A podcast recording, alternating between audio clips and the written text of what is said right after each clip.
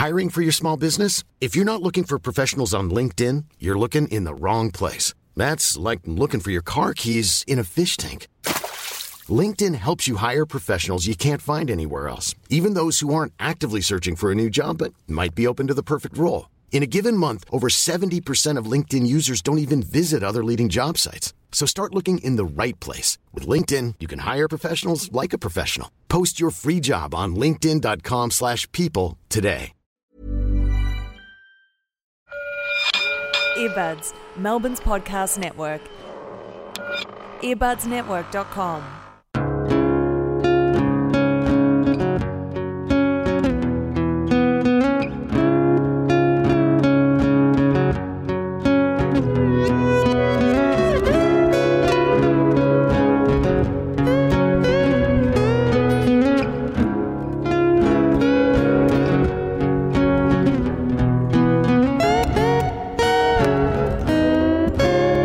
Hello and welcome to Hunting Seasons, a podcast about two friends catching up on notable television shows one season at a time. I'm Broderick Gordis, I'm Damask Leary. and today we'll be discussing season one of Master of None. That rhymes. It does rhyme. I've been, I've been looking forward to saying that ever since I wrote it down. How are you doing, Damask? I'm pretty good. How are you? Yeah, I'm, I'm all right. I'm uh, I'm coming off like the high of the my football team winning the grand final last Mm. week. Um, my penance for being so happy was apparently to get gravely ill. So oh, that's what you deserve. I'm so- ninety percent better, but uh, struggling with a bit of a headache and uh, sciencey stuff today. Because that's what the listeners want to know. they want to know how much gunk is in my sinuses and my forehead at the moment. Who doesn't? Well, I've been watching The Good Place, Oh, right. which should we? Michael Schur's show, and now, now who's who's that? Michael. he Sh- is the American Office Parks and Rec. Right. Yep. He's that dude. So when I saw he had a new show, I Sure. was like, ooh, and it was available on Netflix, and it's got Kristen Bell, who I love, Mm-hmm. love, love, love. And Ted Danson, yeah. and Ted Danson, who's fantastic in it. So I started Becca. watching that. I finished. I'm up to the second season now, so I think I- I'm up to date.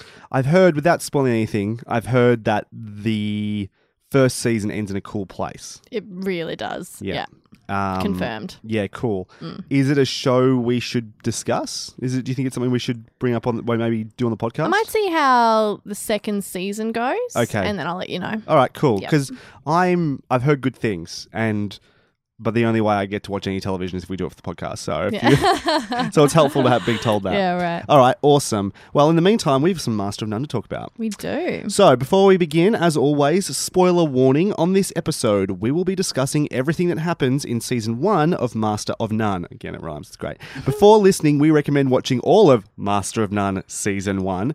If you have not yet done so, proceed with caution. There are spoilers ahead. You have been warned. Some facts and figures for you listeners. Master of None is a Netflix original comedy slash drama ish series created by Aziz Ansari and Alan Yang. The entire first season arrived on Netflix all at once, because that's what Netflix does, on November 6, 2015, and stars Ansari as Dev Shah.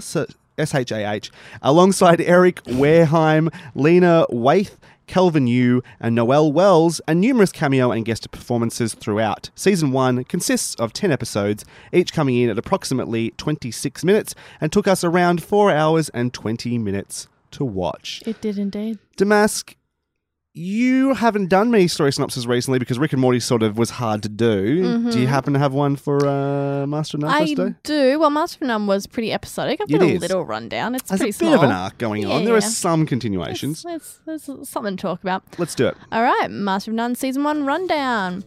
The commercial actor Dev is living his best life in New York City. He navigates the tumultuous world of Tinder dates, Plan B purchases, taco hunting, bad first dates, and whether or not he can make his own pasta. While Dev is learning to find his voice, the kind of voice that doesn't have a stereotypical accent, as well as one that defends and uplifts women whether he fully understands their perspective or not, there is one constant, and that is Rachel, the girl that he takes to Nashville and who he spends a year falling in love with. They begin living together, and domestic bliss is interrupted from time to time with the hardships and complications that come with a long term relationship. All of this comes to a head, though, when they attend a wedding, one in which the bride and groom show absolute certainty about who they want to love for the rest of their lives. This shakes Dev to the core. And for the guy who has a hard time choosing which taco place to eat at, he is left feeling unsure about his future with Rachel. But he's not alone. Rachel herself is also unsure about her career, about whether she's at the stage where she can give up on her dreams of escaping to Japan. Ultimately, though, she decides that there is more out there for her, and she won't be satisfied with living in New York with Dev forever. And so, Dev is forced to make his own choice, and his love of pasta wins. Off to Italy he goes, just like that. All right. Very good, Damask. Thank you very much for that. That was nice, concise sort of uh, encapsulation of the Yeah. main events that happened Very in the series. unlike me not to just waffle on for I know three that was really hours. good. Well done. that was almost the blurb on the back of a DVD or I something like know. that. You could. oh, uh, that, there's a job. that is a job. Copy Mm. for stuff like that would be great. That'd be fun. It would be good. Um, do you have a five-word summation? I surely do. Go for it. It is complex and nuanced relationship study. Complex and nuanced relationship study. Wow, there's a lot of syllables in there, but five words. So well done. Thank you. What about you? Flawless execution to a fault. To a fault. To a fault. Okay. It's it's it's not a big. Flawless Yeah, yeah, with yeah. a flaw. Yeah, kind of. Mm. Yeah, it's um. We we can almost I can start imagine there. you typing that just really chuffed. No, I was trying to think of a way to say it and find the right words for it because Right. ultimately, well, let's start out just sort of general discussion now. I think we're going to go through this mainly episode by episode, but maybe let's just talk a bit about what we think about the whole show Mm-hmm. first. Um, what I'm trying to get out there, it's not a huge fault at all Mm. because the show is kind of faultless Right? to the point almost where it's it's not boring. It's definitely not boring, but it do- it's so polished to like a mirror shine Hmm. that it's it kind of doesn't. It's not so. It's I guess it's missing risk taking or something like. that. It's missing something to like really bite into and like. I found memorable. So it was interesting watching the series again. Mm. So we we watched this the first season. I haven't seen the second season yet, but I think you have. yeah. haven't? No, no, because we're doing it next week, Okay. right? So I, I, for I- some reason, I thought you had. no, no, I was saving. Once I knew we were going to do it for the Oh, show, that's I right. Because saved I was watching season two while we were doing Louis, Louis, and you that was really hard. completely ruined Louis for you. it did. um, so, but we watched. Did we watch this together when we were still living together?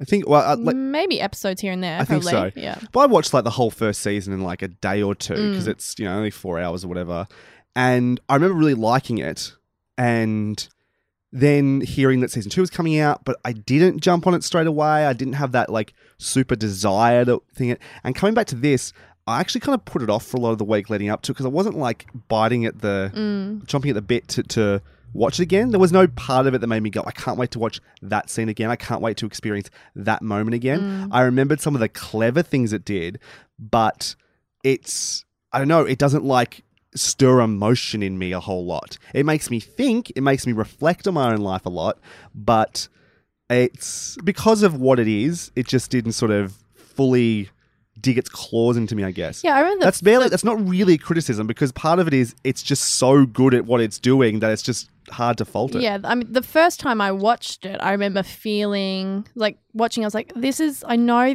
this is a good show. Yeah. I, I can tell that, but I feel like it's keeping me like arm's, Arm's length. length? Yeah, totally. Yeah, that's maybe a good way of putting it. that was that was the first time I watched it, and I think re-watching it, I had a different, a very different experience. Oh, okay, I had much more of an emotional connection to what was happening. Do you think it helps that you've seen season two? Maybe, Yeah. yeah, that, that could be a part of it. Uh, Yeah, or maybe I'm just like in a different Place. place now. I'm not sure. Yeah. But I was certainly con- connecting to it a lot more. Though I I agree there are some episodes where I'm like I, I see what you're doing and I think what you you're doing it really well. Um, just from a s- a strict storytelling perspective and like great dialogue, beautifully shot, Yeah. but the emotional connection isn't there. The emotional stakes aren't there, I guess. I think that might be part Which isn't it. necessary all the time, but Yeah. you know, for me, I'm a very emotional person, and I like that stuff. And I'm, I'm I'm looking for. I guess I'm like I'm looking for a flaw, and the Mm. biggest flaw I can come up with is that it's almost it's so risk averse that it's, it doesn't take any risks to be flaw to to have flaws almost. Mm-hmm. Which again, barely barely criticism. I'm not holding this against it in any major way, but it was the one thing I got to the end of the series and thought like. Doesn't have high highs. I mean, it's got no low lows, but doesn't have super high highs in there either. Mm. Um, I find trying to choose a favorite and least favorite episode really hard because they're all pretty great, and it's like there's just I don't know. There's wasn't so much to dig into for me here. That on that purely because then you can talk about like it's shot beautifully. It's a Mm-hmm. really well shot, way better than Louis. And we're going to compare this to Louis a bit. I think way better shot than Louis ever was. The script is great. The Mm-hmm. Yes, dialogue is great, great. great. Almost so good it's kind of like super scripted and twee at times, but never to the point where it irritates me. Just to the point I'm kind of like, uh, well, it's it feels really written. If that yeah, makes sense. I, times. there are certain moments where I am cringing and being like, there is definitely a better way to be tackling this. Sure. Um, and it's and I sometimes I think when you have a great knack for just straight up dialogue, Yeah. just bam, bam, bam between people, sometimes you can rely on that a bit too much Sure. to kind of tell your perspective. And I think they do fall into that a little bit sometimes. Sometimes they basically may just, they just have a discussion, like a debate that it's not woven into any sort of story. It, they just talk. Mm-hmm. Like people will literally talk about like modern issues yeah. and they just like have a discussion. And that's not necessary. I mean, it's still an entertaining enough discussion, but it's also not great storytelling. If that makes sense. yeah, and You're, you're taking the character out of that moment. It just becomes a and and sometimes it feels like and maybe this is because the people in this show i think politically and you know emotionally and stuff i align with quite easily Yeah, that when too. they're having those conversations i'm like well yeah obviously or you know you know what i mean like they're not saying anything that is giving me a new perspective sure. or saying something that I find particularly interesting. I was like, I feel like I know that already. Yeah. I feel like most, you know, emotionally intelligent people understand that. They're not really diving deep into anything there. So I was like, eh. It's yeah. If, if sometimes it feels a little overwritten, but lacking in a strong perspective, or at least even opposing ideas. Yeah. Yeah. Well, the closest I think um, the good example of this. Maybe we aren't going to do the episode thing. We'll see how we go here. is the episode, ladies and gentlemen? Yeah. Which is, um, which I quite like in a Mm-hmm. lot of ways. I think it's a cool episode of television to have, but like Dev has to be sort of our bad guy in this by the end of it. Mm. He's sort of the guy who's ca- like starting to understand feminism for the first time and what that really means and actively taking that perspective and trying to apply it to his life and how he works and then he's coming he's sort of starting to get into it but then disagrees on one point when it comes to how um, his two female friends are treated by his director and Mhm. it's like that's the closest thing to a bad guy we really get Yeah, I mean, I for the majority of that episode. oh and the I- guy that follows that woman home which he's he's creep but yeah for the majority of that episode, I was like, yeah, th- I I can see how this is cool, but also kind of obvious and whatever. obvious is the word that comes to mind yeah, sometimes and it, it wasn't until that last flip at the end where we see Dev um not really acknowledging yeah what how the women in his life are feeling because it's easy to be the good guy the Mm-hmm. nice oh that idea of the nice guy and being like oh some guy's masturbating on the train that is wrong and i know that's wrong Yeah. because i'm a good guy um, but then also like seeing how it's just the little things that are, add up Yeah. to women who aren't are overtly persecuted Yeah. necessarily, but it's those small things um, that show them that they're thought of differently that kind of, you know, scratches away at you a little bit over time. Um, so I think like that last little bit is quite cool. Mhm. But yeah, the lead up, I'm like, eh, th- I'm enjoying this episode, but also, duh, you know? Yeah. Yeah, obvious obvious is a really good word for it. Mm. There are I think a few obvious moments and obvious scenes. This that episode as well starts with the the female the lady the female the woman walking home and she's being followed and just her like and the, like the music plays like it's obviously a really tense and Mm. It's sort of a- like scary moment before she's got It's the nine theme one from Halloween, I think. is that what it is, playing. is Yeah. right and then meanwhile uh, Dev and Andy Arnold? Arnold, thank you, are walking home and they've got "Don't Worry, Be Happy" is their soundtrack. They're like, they're like their concerns are nothing. Yeah. They have nothing to worry about because they're men and they don't have to worry about anything as they walk home through New York City. And like as correct, as true, as even funny an observation that is, it's also extremely obvious and one that if it hasn't been made um, once before, it's been made a million times before. Mm, yeah. Um, but uh, like have it in your show. I'm glad it's there. It Yeah. fits with everything else that you're doing, and it's Yeah, and it, and it is funny. And it's a- still funny. It's a funny way to show that. Yeah. because I actually just as like a little short, I enjoyed that scene. I did think it was really particularly like the way it starts, in which that woman is at the bar and the guy buys her shots, yeah. and it's just so like oh, I have to angry- throw these out yeah. now. She's just like, what? I didn't ask for it. But Yeah. yeah. Um, yeah. So there's some great comedy moments in it, which is which is good because I think oftentimes we might have a similar situation in Louis. Sorry, that we're going to talk about Louis a bit, Yeah. but isn't necessarily funny. Yeah, yeah. Whereas they, I think they find the balance a lot better in this show. D- the choice as well to just not make it the most dire thing. So this guy following her home, as fucked up as it is Mm. that someone would do that. Louis. Yeah, re- yeah, yeah. that's exactly what happened happens in. Louis. True, And is Louis is the creep. and he's the creep. That's right. The her reaction when she does call the cops is not one of terror and like you know that she's scared for her life. She's obviously scared and upset by this, but it's almost exasperation. Mm. Yeah, she's like, I need some assistance. I need some assistance, and this has happened before, Yeah. and this happens a lot. Mhm. And the the the show comes to, like, I think that's that's a good way way to be. It's not like this is always a super scary. I know I'm not always in danger when this happens, but man, this happens all the time, and that Yeah. sucks for women. Yeah. And like, get on our level. that This is just this is just annoying This and is a shit. part of it, yeah, this is a part of our existence. Yeah, it's a it's a an that we have to have had to just Yeah. accept and deal with. It's an inconvenience that has dire consequences, I guess, if it does get to Oh, that it can stage. absolutely, yeah.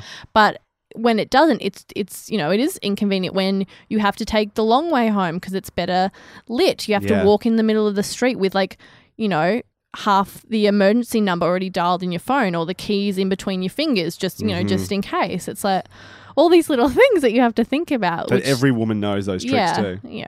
Mm.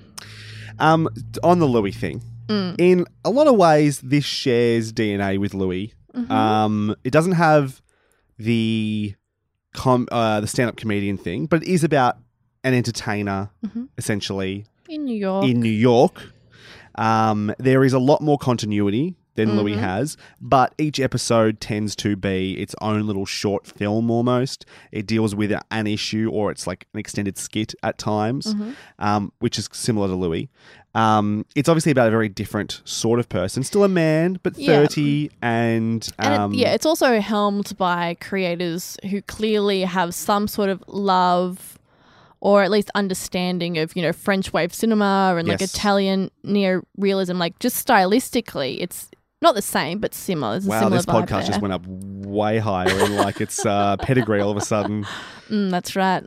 I've got a. New wave French cinema. Oh my I'm god. smoking a pipe and look very cool. I've also got a beret I was going to say beret, just slightly tilted to the side. Yeah. Turtleneck, all about it. Mm. Gel neck, little sunglasses Mhm. for some. Why? It's in, we're inside. Um, yeah, yeah, that, that absolutely. And then, yes. So whereas Louis was a middle-aged white man with kids, divorced, this is about that thirty-something, sort of starting to leave their twenties behind, having to Mm. make some big decisions about their life. Um, a second-generation American as Mhm. well, which is really interesting. Um, and one of the things that's great about this show is it is very representational and has all sorts of great um, female and male um, characters in this. Um, and we've got Asian characters, Indian characters, black characters. Beautiful. Just and comments on it and sometimes doesn't comment on it. Like Yeah. no like just is, especially Mm. the first episode. Um which is a lot about sort of which we can start talking about the first episode actually, which is called Plan, Plan B, B. where it's a lot about uh, the idea of like kids and whether these people even want to have kids, what it means to have a family, Mm. how it's going to change their life. I'm So not- just going back a little bit Sure, when we're talking sure. about like the range of people that we're seeing in Yeah. this show.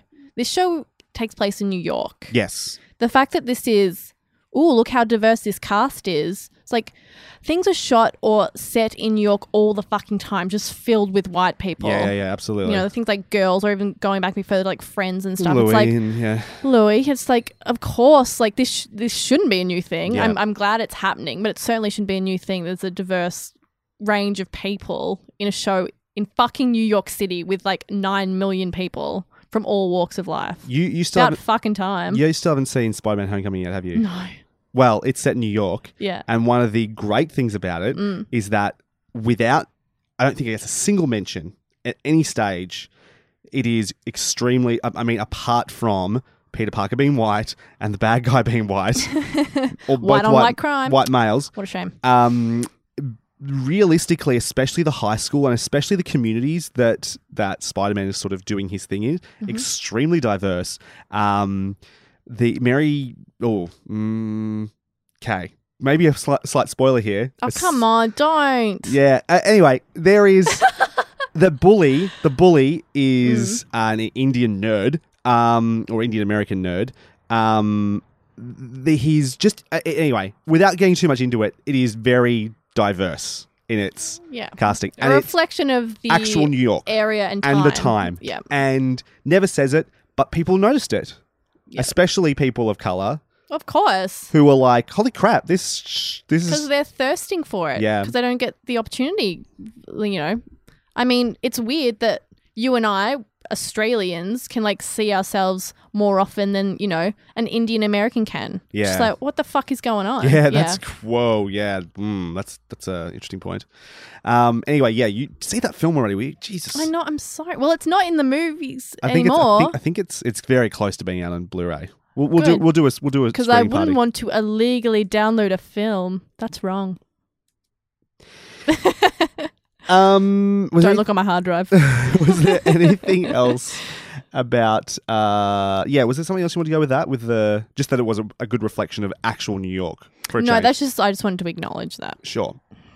Anyway, well, let's talk about episode one then. Plan B starts Mm-hmm. with Dev and Rachel Yes. in bed, Making getting nasty. love.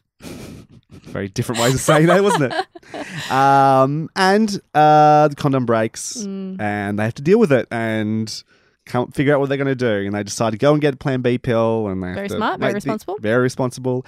Go out and have that awkward Uber ride. Uh, It's one of my favorite lines. I just didn't want you to think I was being stingy with, With the the Uber. Ubers, which is I. I feel like that's something I would say. Just like I just want to acknowledge it that I would have gone with the expensive thing. Does anyone ever choose Uber Black? No. no, no one chooses Uber Black. But if it was like it's coming here sooner, I don't know. Oh, I, I would just want. no, the Uber Black was fifteen minutes. yeah, away. no, that's what I Oh, mean. right. But if it was the other way, I Yeah. would just like to communicate to them that I'm. I'm not. I'm not. You know. Not indulging them because I I think less of them. Sure. It's purely yeah. because Uber Blacks are way too expensive. It's Uh, absurd. Yeah, it's absurd. Uh, the yeah, and so they go and have the awkward conversation, and that's sort of our cold open. Essentially, is just what's interesting. I think about that scene in, on reflection is that Rachel ends up actually being a main character, and could have very easily just been a One off. one off. It felt like a cameo, like just a a, a moment Mhm. um, that we would not see this person again. Yeah, I, I'd well, the first time watching, it, I didn't think we would see her again. no, no, because that's what we're we used did. to. I think. yeah. Exactly. And then from there, he Dev's telling this story to his friends, and they start to discuss the whole idea of kids and so on and so forth. And really, that's what the episode comes down to. He spends some time looking after a friend's kids for the afternoon. Um, Having fun with them at first, starting to see the complexities of it, is exhausted by the end of it. Mm. Um, comes to find out that his friend, who initially told him how amazing being uh, a father was, actually is getting divorced from his wife because the whole thing is like having kids seems to have ruined their marriage Yeah. essentially. Well, they got married too soon, and then I like mean, they had a baby and stuff. Had like a baby within six months of knowing each other. That was an interesting call. yeah. Um, not judging anyone who's done that, but mm, okay, It's- I wouldn't have done it. It's risky. It's risky. risky, to do that. definitely. And what do you think of this episode in general? It was fine. Mm, Um, yeah, I thought. raving endorsement there. I mean, the, the I felt the dialogue was really good. I thought the circumstances that Dev finds himself in with these kids feels really organic and true. Yeah. And I, I, they, it The was bit where enjoyable. they want him to have vanilla ice cream, like, no, you're having vanilla ice cream too. It's like, oh, yeah, really? sometimes you don't have any choice. Yeah. yeah. and also just like in the in the line waiting for the toilet, and he asks that oh, I woman, love that like bit. that's a great little moment, and I love it. He ends that interaction being like, "Look, I didn't mean to offend either of you, and I'm very sorry." I'm just like, "Yeah, well, that's that's fair, but also those women should have helped him. Like, why are they spiting this child just because this guy said something slightly offensive?" Anyway, um, yeah, so I I really enjoyed that stuff. I also loved that you know he's he's tossing up just even the concept of having Yeah. kids. And then we get the the two perspectives of this woman. Obviously, she has a hectic life, and these kids are a lot of work, but she seems pretty happy and she loves her kids.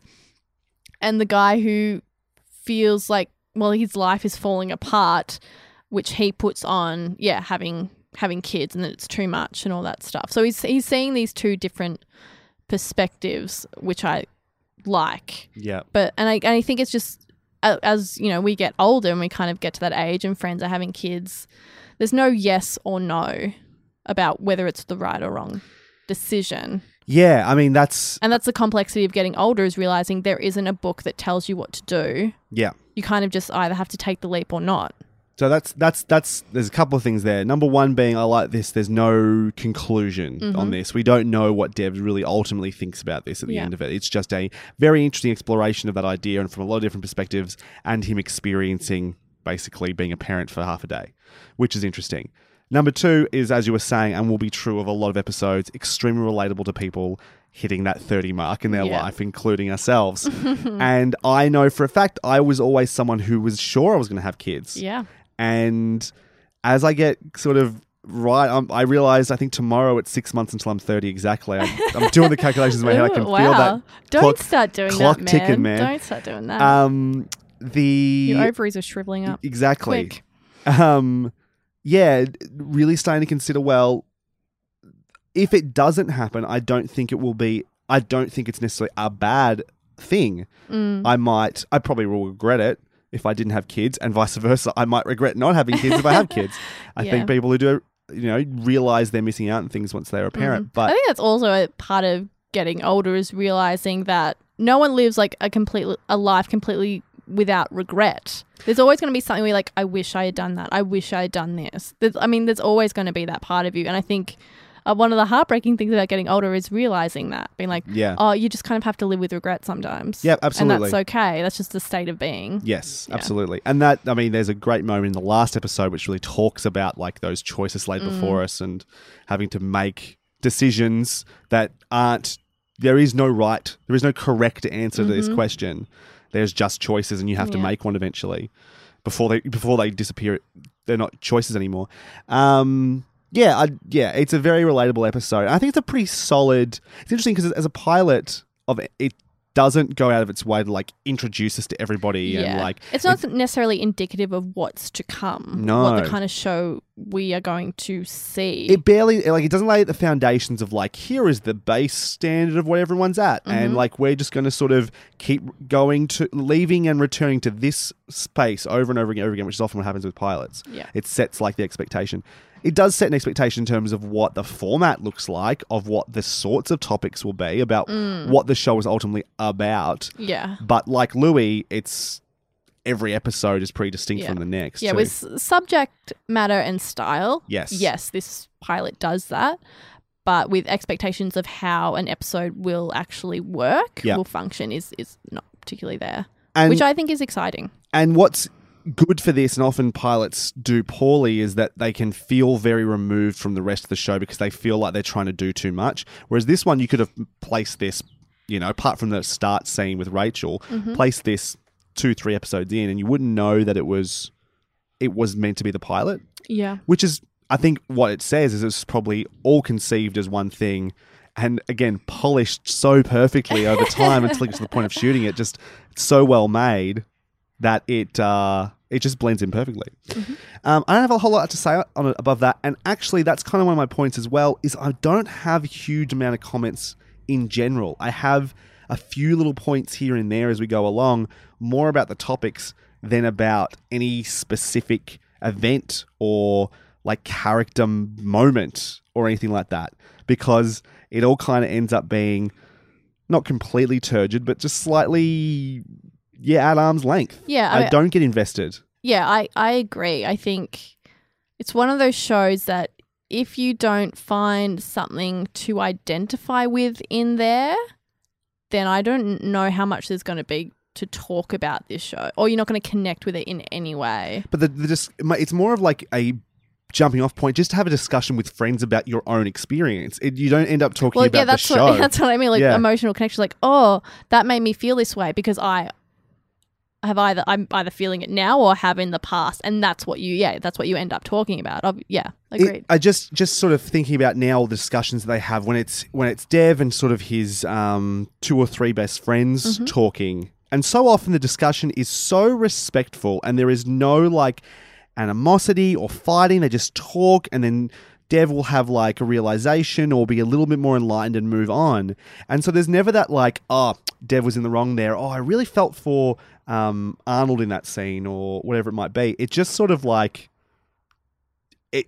I. I. There's nothing to to to talk about there on an emotional standpoint. It's just sort of like, okay, that was cool discussion about I don't know texting people. Like, it was. Just, it just was a thing. yeah. It, it's it's it's interesting. It's it could almost be just like an article or something. Anyway, uh, Mm, yeah, that's interesting. Yeah, pe- well, yeah, it's I don't know.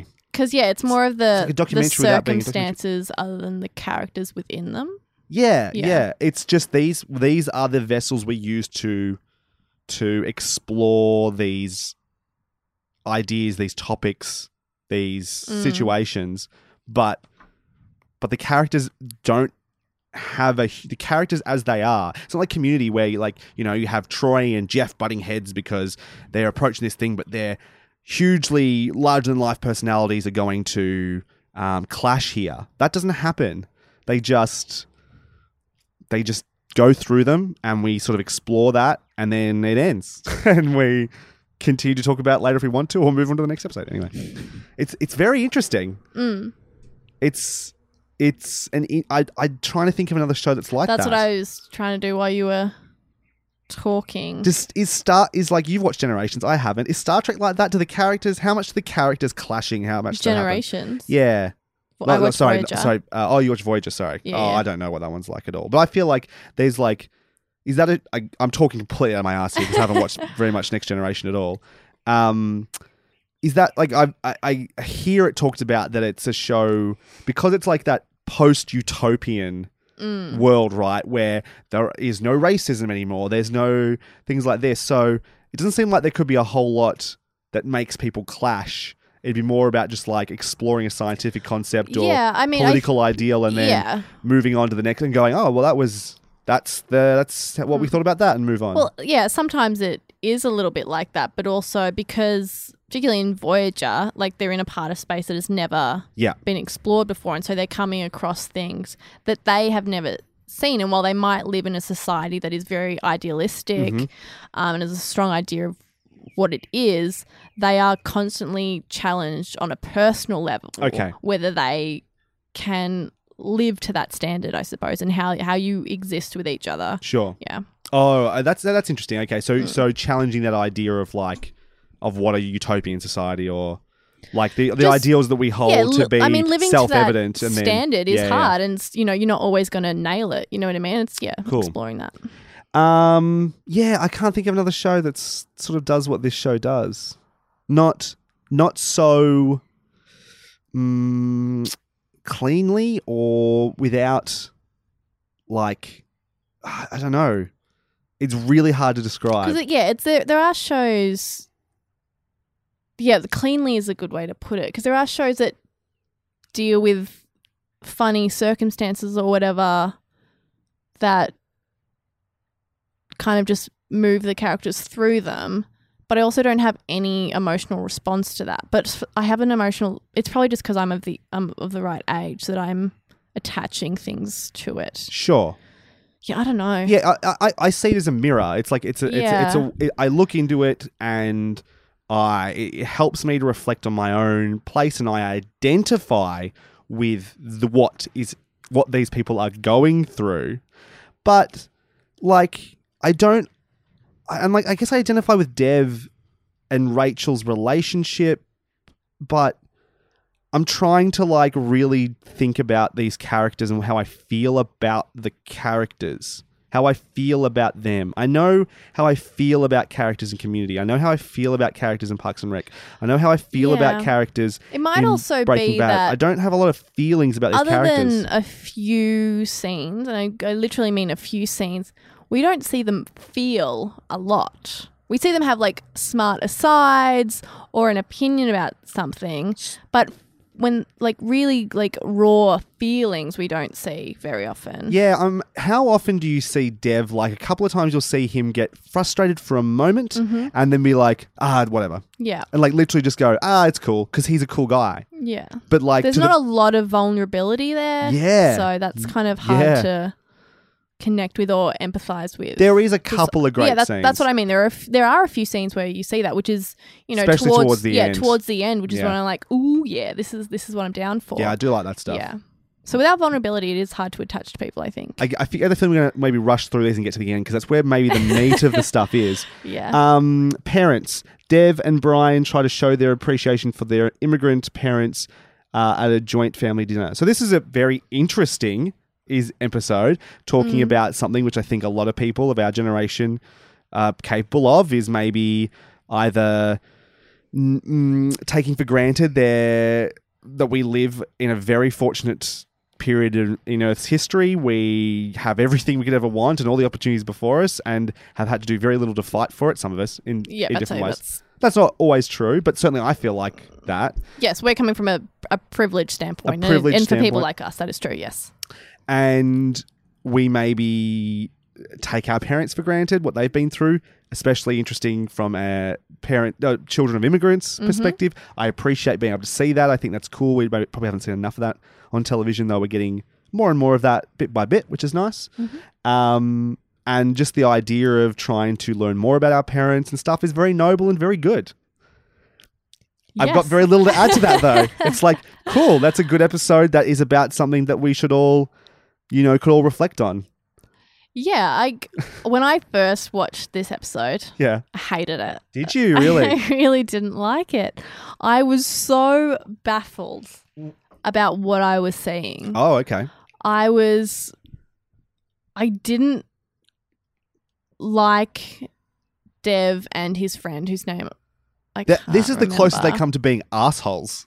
Yeah. Because the way they like talk about that X Men movie and like how they're like, oh, I'm going to see the X Men movie now. Yeah. I really didn't like them. Yeah. I did not like either of their performances. And then on top of that, we had the casting choice for Aziz Ansari to put Oh, his yeah. parents in the role. That's an interesting choice. That's so what I was just talking like, what the frick is this? I Mm. have n- I was so confused. I thought the dialogue wasn't great. The story structure wasn't great either. I was like, uh, I don't like any of this. uh huh. And on the rewatch, I was like, it's not as bad as I thought. Right. There are still some things I think I am more charmed by the by his parents now than I first was. Yeah. I now Well, You you, kind of uh, you, you you expected it too. Like, it's a difference between when, like, all of a sudden you've just got these people who can't act, yeah. who Well, are think, 'cause inserted I, into this show. I knew that he had put his parents in it. I did Yeah. not think that they were not performers to that extent. Yeah, yeah, I was like, oh wow, okay, that's that's interesting. I'm yeah, I was certainly more charmed by it this time. Um, I and obviously I am not a first generation, second generation, second generation. He's the second generation. Second generation Australian. My Mhm. family's been here for a very long time. I I'm completely foreign to that experience. Yeah.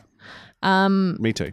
So I acknowledge that. Where so I- wide as they come. yeah, so I might not understand the importance of that of seeing that story, and I recognize that it is an impo- important story to tell. Yeah. But I think even in the editing, if you have actors who aren't great, Mhm. the editing needs to be really on point and lifting them up. And there was particularly a scene where they actually go out for dinner Yeah. that the acting was stilted, the Yeah. editing made it feel even more awkward. Yep. Those like cuts to laughing that just didn't seem to match what was being said. It was just, yeah, it was kind of all over the place for it, me. It, it what you're what you're saying when you say the edit right it's an interesting thing because editing is often said to be like the art of editing is making it invisible right Mm-hmm. and so when you have these actors or these performers parents who aren't actors yeah. all of a sudden the entire experience become you you notice that you're in a show a construct it doesn't feel natural anymore Mm-hmm. so you start to notice things like the editing which is trying to fix this but is super visible all of a sudden um, and that's totally true that I, I think there are elements of the parents which are charming it's a great like i see i see the idea of having them be in there that he Mm-hmm. wants to make it seem more honest or real or coming from a place of truth. But ultimately, that's what good actors will do anyway. So you don't really need to have parents in there. So Yeah. it, I think, I kind of enjoy on some sort of ironic level the dad in particular, especially a few other times we see him later in the season. Particularly the amount of times he says "man" in a sentence man. is funny to me. Yeah. Yeah, and I, I I also acknowledge that this is Ding, ding. kind of, Sorry. although like he just says he couldn't find anyone th- that he could cast as his mum or dad, so he just got his mum and dad because no one really felt right. But also, I mean, that's part of the style of neorealism as well. Is like Sure. oftentimes they will cast people who aren't necessarily actors, Yep. and it gives the either film or in this case the show a different rhythm. Yep. And I think now, because I had a greater understanding what the show was, particularly because I had seen season two as well, I realized that that rhythm is intentional Sure. and it's not a mistake. Which the first time watching it, I thought it was a mistake. Yeah.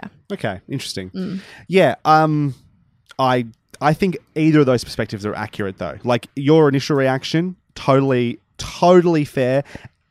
Pardon me. And so and also uh, that second reaction that it actually fits and that Mm. it's totally un- uh, totally true to what they're trying to do. Also true. I don't Mm-hmm. think.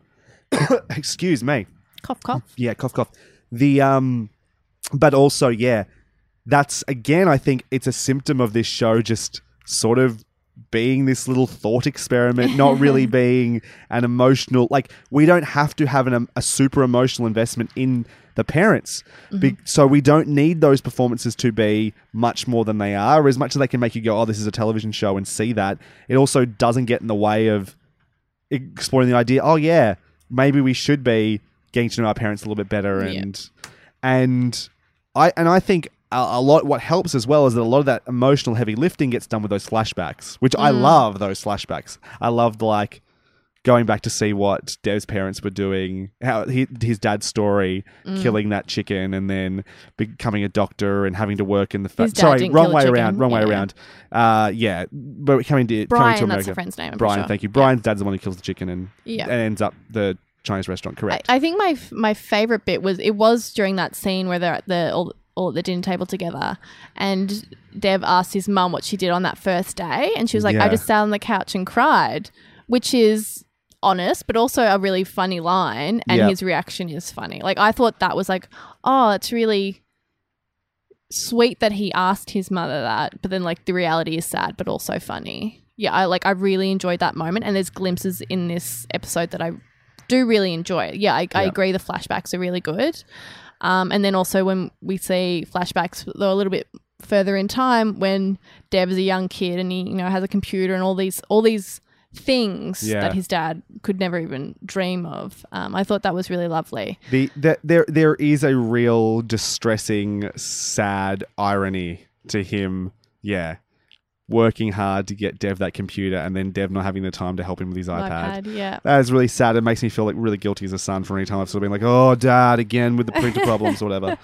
Like, there's a real truth to that. Mm. Again, but that's more, refle- it's me reflecting that and applying that to my life and, and having it mean something to me then, not because it happens so much to the characters. Yeah. Can we move on? Sure. Episode three, hot ticket. Dev's plan to score a date with a pretty waitress by inviting her to a concert doesn't have quite the result he wanted.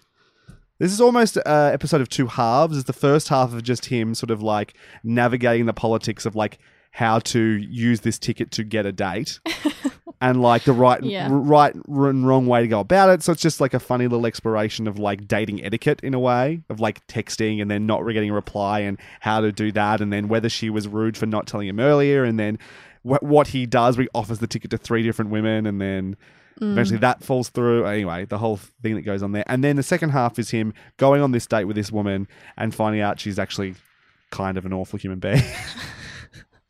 Not kind of. She is. Yeah. An awful human being.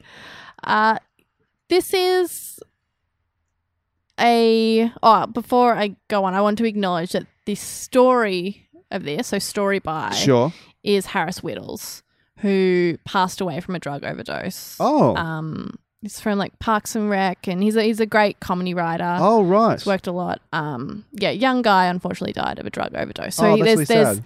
Bits of him in this season, which is nice that it could exist after he had passed away. So I just want to ig- acknowledge that. also just occurred to me normally when we start a new show we talk about like why we wanted to watch this show and so hmm. forth for me and Aziz Ansari was the big draw card for me having liked him in Parks and Rec Yes. primarily and seen a little bit of his stand up Yeah, I yeah I really loved him as Tom Haverford, and Yep. when I'd seen his stand up, I was like, he's incredibly funny. yeah So I was like, well, if he's writing a show or putting a show together, it's going to be really good. yeah and then I heard good things and I was like oh j- gotta watch it then. Yeah. Uh, yeah, there were kind of I don't, yeah I don't know how I feel about this episode. I, I, It's- spoiler alert this is my least favorite Yeah, it's episode mine of as the- well. yeah God Just- damn it! just- I hate when we're exactly the same. ah it sucks doesn't it yeah, it does suck. Oh, why do we get along so well? um, yeah, I I only feel like I laughed out loud like in one bit, which is when I think Denise is playing her voicemails of Princess Love, aka Lil Funyuns. yeah That made me laugh. Just the voicemail after voicemail after voicemail. So I didn't find it Hey, Princess particularly. Love here Princess Love here. Um, just hilarious.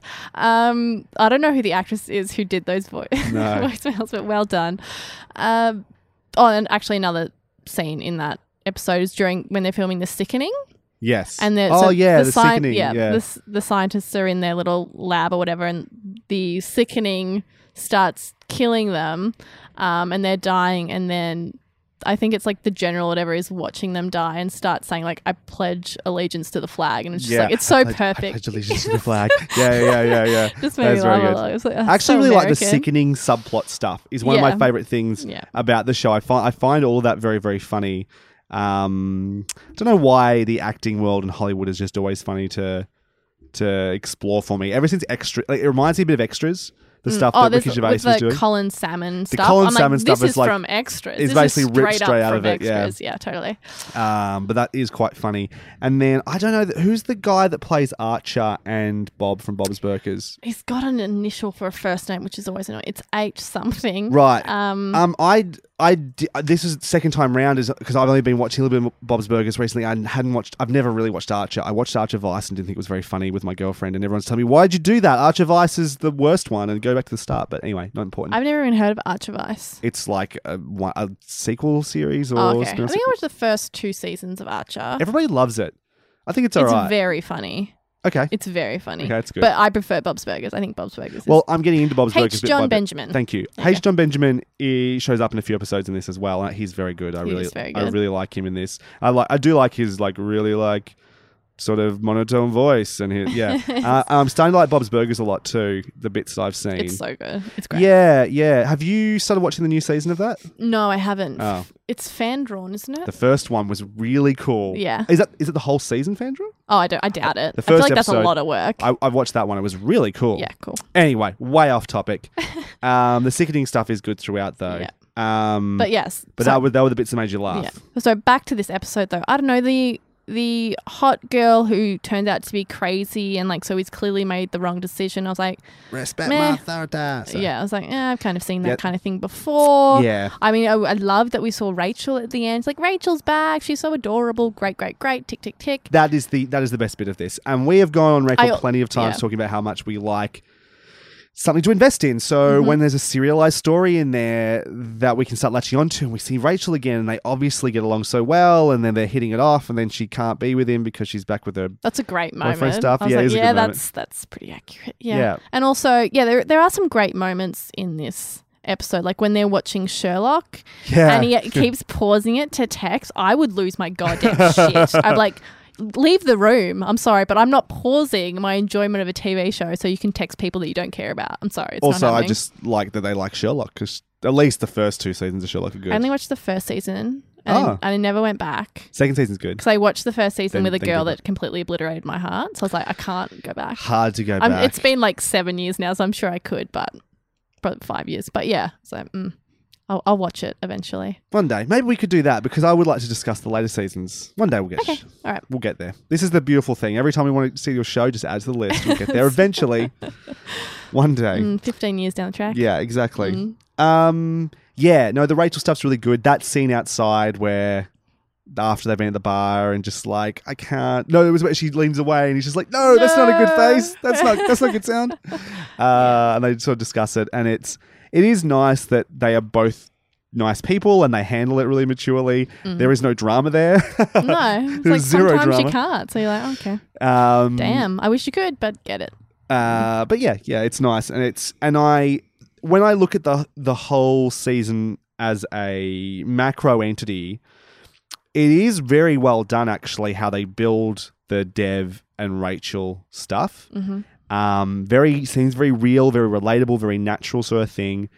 Um, even though they're they're so cute, it's kind of ridiculous sometimes. Their their chemistry is to the point of being like you jumped out of like a Joss Whedon script. Sometimes it annoys the heck out of me. Yeah. Um, kind of ridiculous. Yeah. Anyway, um, but also I didn't realize, and we'll get to this at the end, but how many hints are actually laid towards the conclusion of this yeah. season? Because the first time when it went there, I was like, "Oh, that's in, that's sort of came out left field," and then watching the second time, I'm like, no, plenty of There's of track stuff laid, in there. plenty of track laid for the uh, sort of final little twisty moment, Yep. which is pretty cool.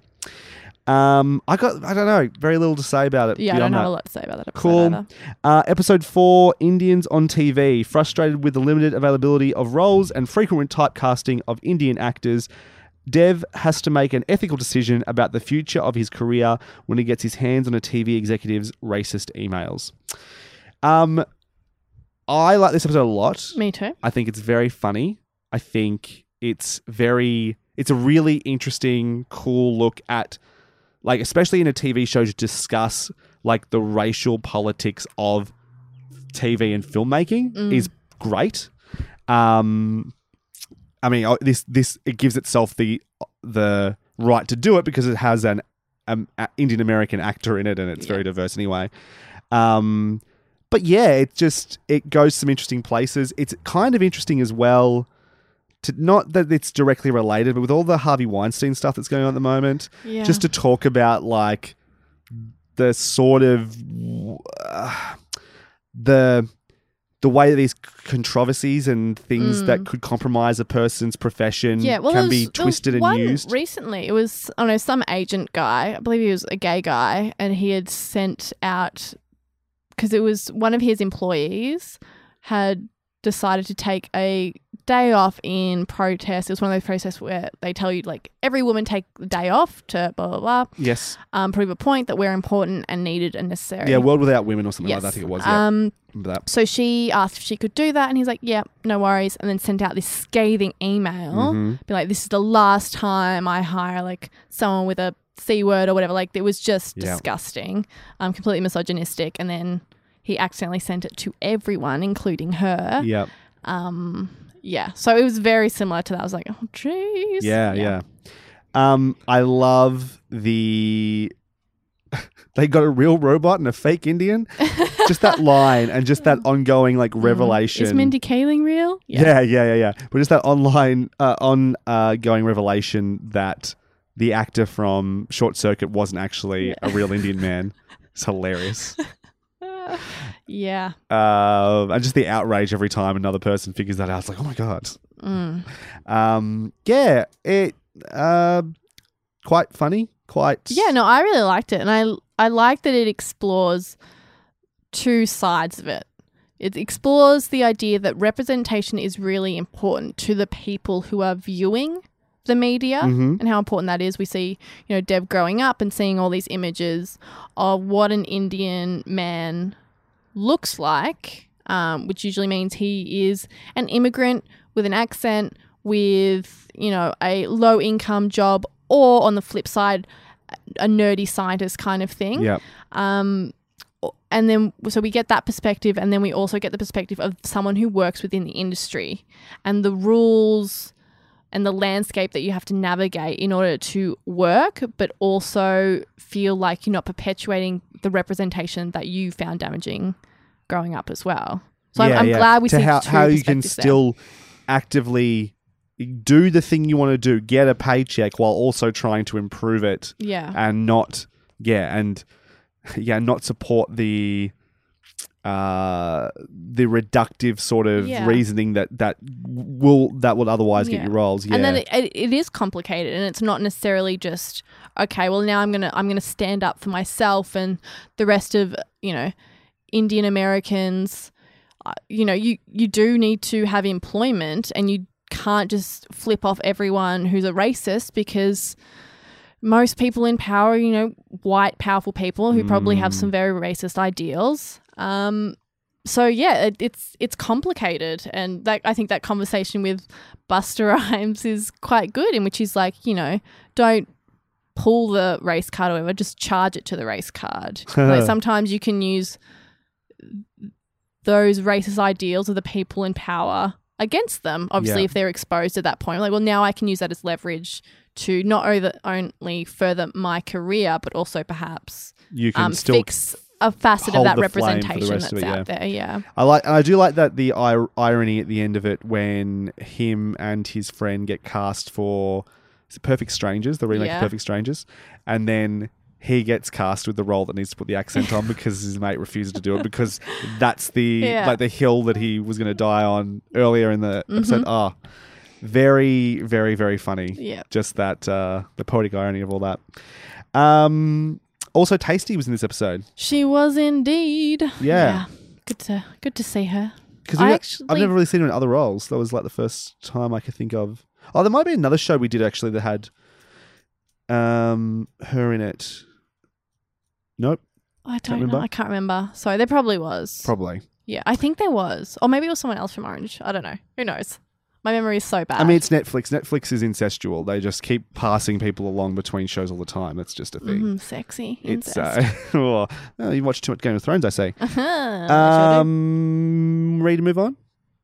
I think so. Yeah, I don't know. It's I feel like there's more to say there, but again, it's just another funny exploration where I don't know. The, the, the- there's not a whole lot of character investment there. We just we check in with a bunch of other people of minorities for a second to get their opinion, and they give their opinion, and we move on, and we keep this little thing rolling along. We have our little ironic moment at the end, and we're done. Yeah. Cool, good story about uh, representation in the media. Let's. uh That's it. You're done. Yeah. yeah. Yeah. There yeah, is no there is no outward ongoing consequence. There is no nothing to latch onto. There's no emotional stakes. Dev is not changed at the end of this. He's in the same place he was. yeah. Yeah, that's true. I didn't learn anything new about Dev. We just learned more about the situation, the world around him, which is Mm-hmm. a reflection of our own, and we can go, yes, that's true.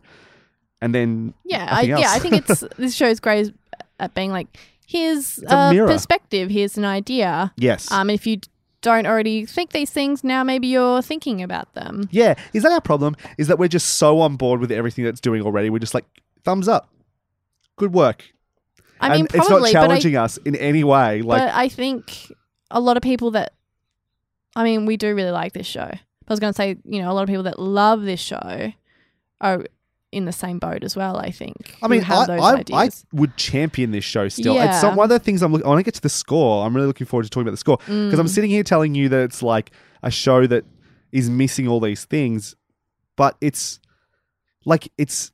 Uh, I don't know. It's still very, very good. It's very entertaining. It's very funny. It's very watchable. Mm. It's pretty. It's well performed most of the time. It's well written. It's all these good things. It just doesn't like never gets me in the guts. You know, it never like takes a hold of my heartstrings yeah, and I mean, twists them. it's yeah, its lack of character is, I think, what will always hold it back from being from me being like, this is From for this season. I'm going to say, and drama ultimately until the very end. Mm, Anyway. yeah,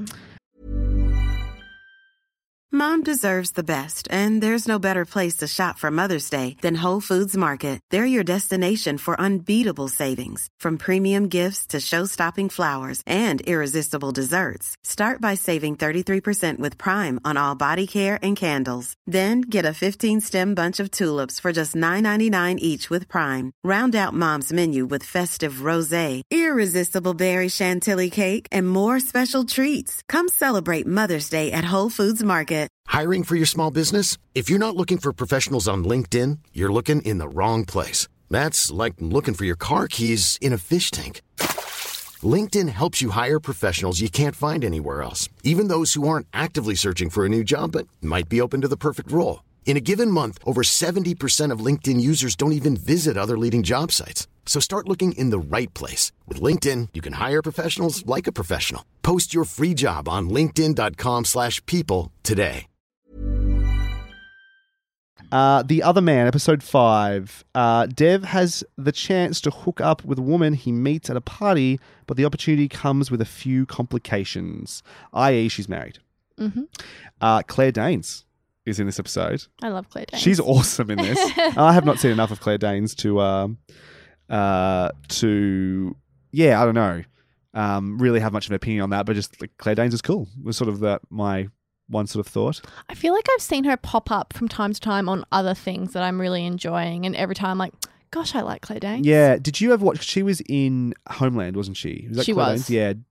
Was- I watched, I think, the first season of that. right. She's great in that. I, Okay, I've cool. heard like it's you know kind of Ridiculous now. d- yeah. mm, mm, There's a demise there. it. Okay, it's, yeah. it's it's waning, um, but I don't know if that's true, and I haven't seen it. Sure. Um, but the first season, I was like, yeah, she's great.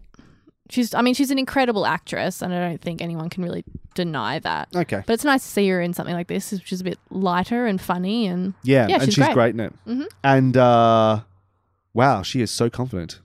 yeah, And just just those little those little lines, just Dev's like just complete amazement at this situation. It's just like you are just ridiculous. Mhm. This is the best. This is awesome. This is cool. You are cool. This is cool. this is great.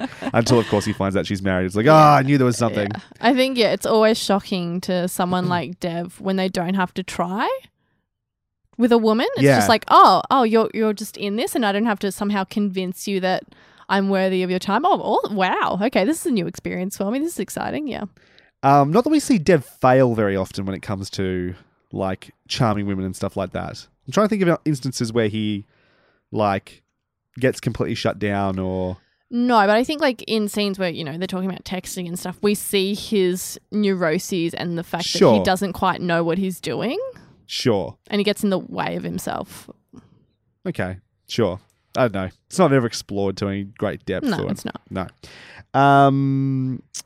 Yeah. The so this is this of all the ones though, maybe is the most morally interesting to discuss Mm. because Dev is could very easily be argued to be doing some pretty shitty things in this. Mm-hmm. And it comes to he puts up initial moral objection to sleeping with Claire Danes' character, but then decides he's totally fine with it when he finds out her husband is a complete asshole. Yeah. Um, great scene. I love the one in the ice creamery. He just throws it, not even in the bin, at, At the, the bin. bin. it's so. It's like, ugh. Oh, And then later, when he finds out they're sleeping together, he's just like, "I'm the guy from the ice creamery." It's like, wait, you slept with my wife. so my you wife? fucked my wife? Yeah. yeah, it was the last King Company I split. uh, Hmm. yeah, no, that's it's again, it's very entertaining and very funny, and the discussions he has with, um, what was the what was his Denise. Denise? Yeah, uh, with Denise is really good Mm-hmm. and sort of. Sometimes she's he's egging her on, sometimes she's not. Uh, yeah, uh, again, entertaining. It's the it's the only time I can think of where Dev is really an obvious villain. Maybe if you want to argue that, but even then, they're like, "Oh, it's fine, man. We're, our marriage is better for it because Yeah, it was, well, that's it was mainly We- our problem, not yours." we get the opportunity to see that the guy is in fact an asshole, so we don't have to take uh, her word on it. Yep. And then at the end, ultimately, it saves their relationship. So he's never really a villain, Yeah. um, and he never really has to own the fact that he did something um, perhaps morally incorrect. So yeah, it's, that's interesting actually. I think about that, there aren't really any consequences for him. There never are. I mean, that's the thing that sitcoms do is not Mm. have consequences. Mm-hmm. They just sort of we were just things return back to the status quo, and no one has learnt anything from this. Um, so that's not there's nothing new there, but um, sometimes it feels like that maybe there should be.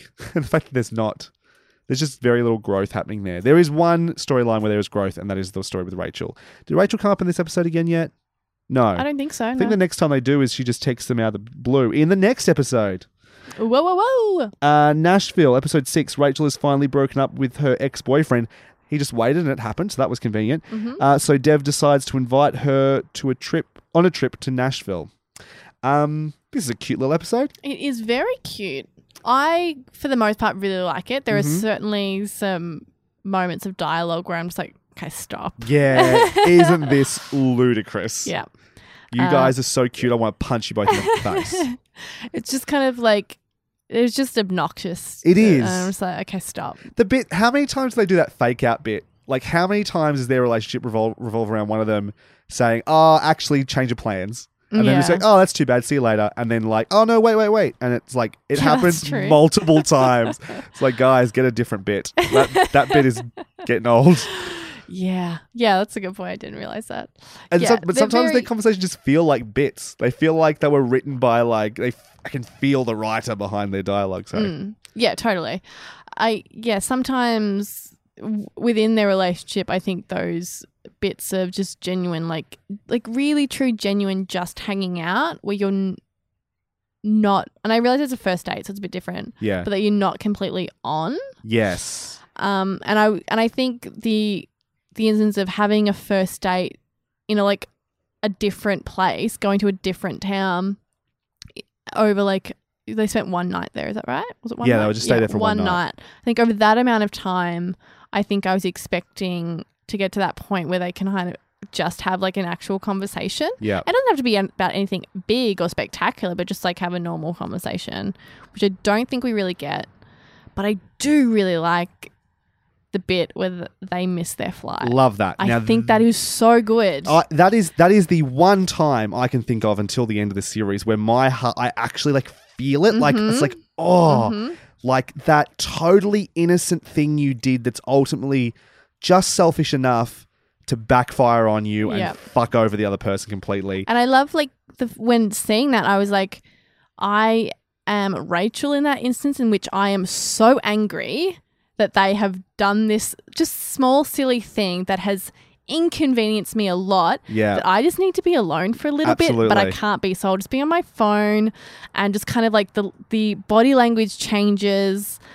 And so there, there is that obvious chasm between you. But then on the other side, I'm also Dev, in which I've like just done this little thing and I feel so bad. Like, Yeah. how am I meant to make this right? I, don't know this person It. I can't do anything well enough it. to like kind of bridge that gap because Yeah. I don't know how to relate to you in that way and how much like anxiety that produces. I yeah, I think it's a great little scene and yeah, little little moment in in the end of that episode. Very hundred percent. I- Very very good. Do love that bit. Mm-hmm. Um, and, and what's what's interesting about that reflecting on is like, oh, they can do that. They can have that, like, just that perfect little uh, moment to just make me feel something. But it's it happens so rarely in this show. Yeah.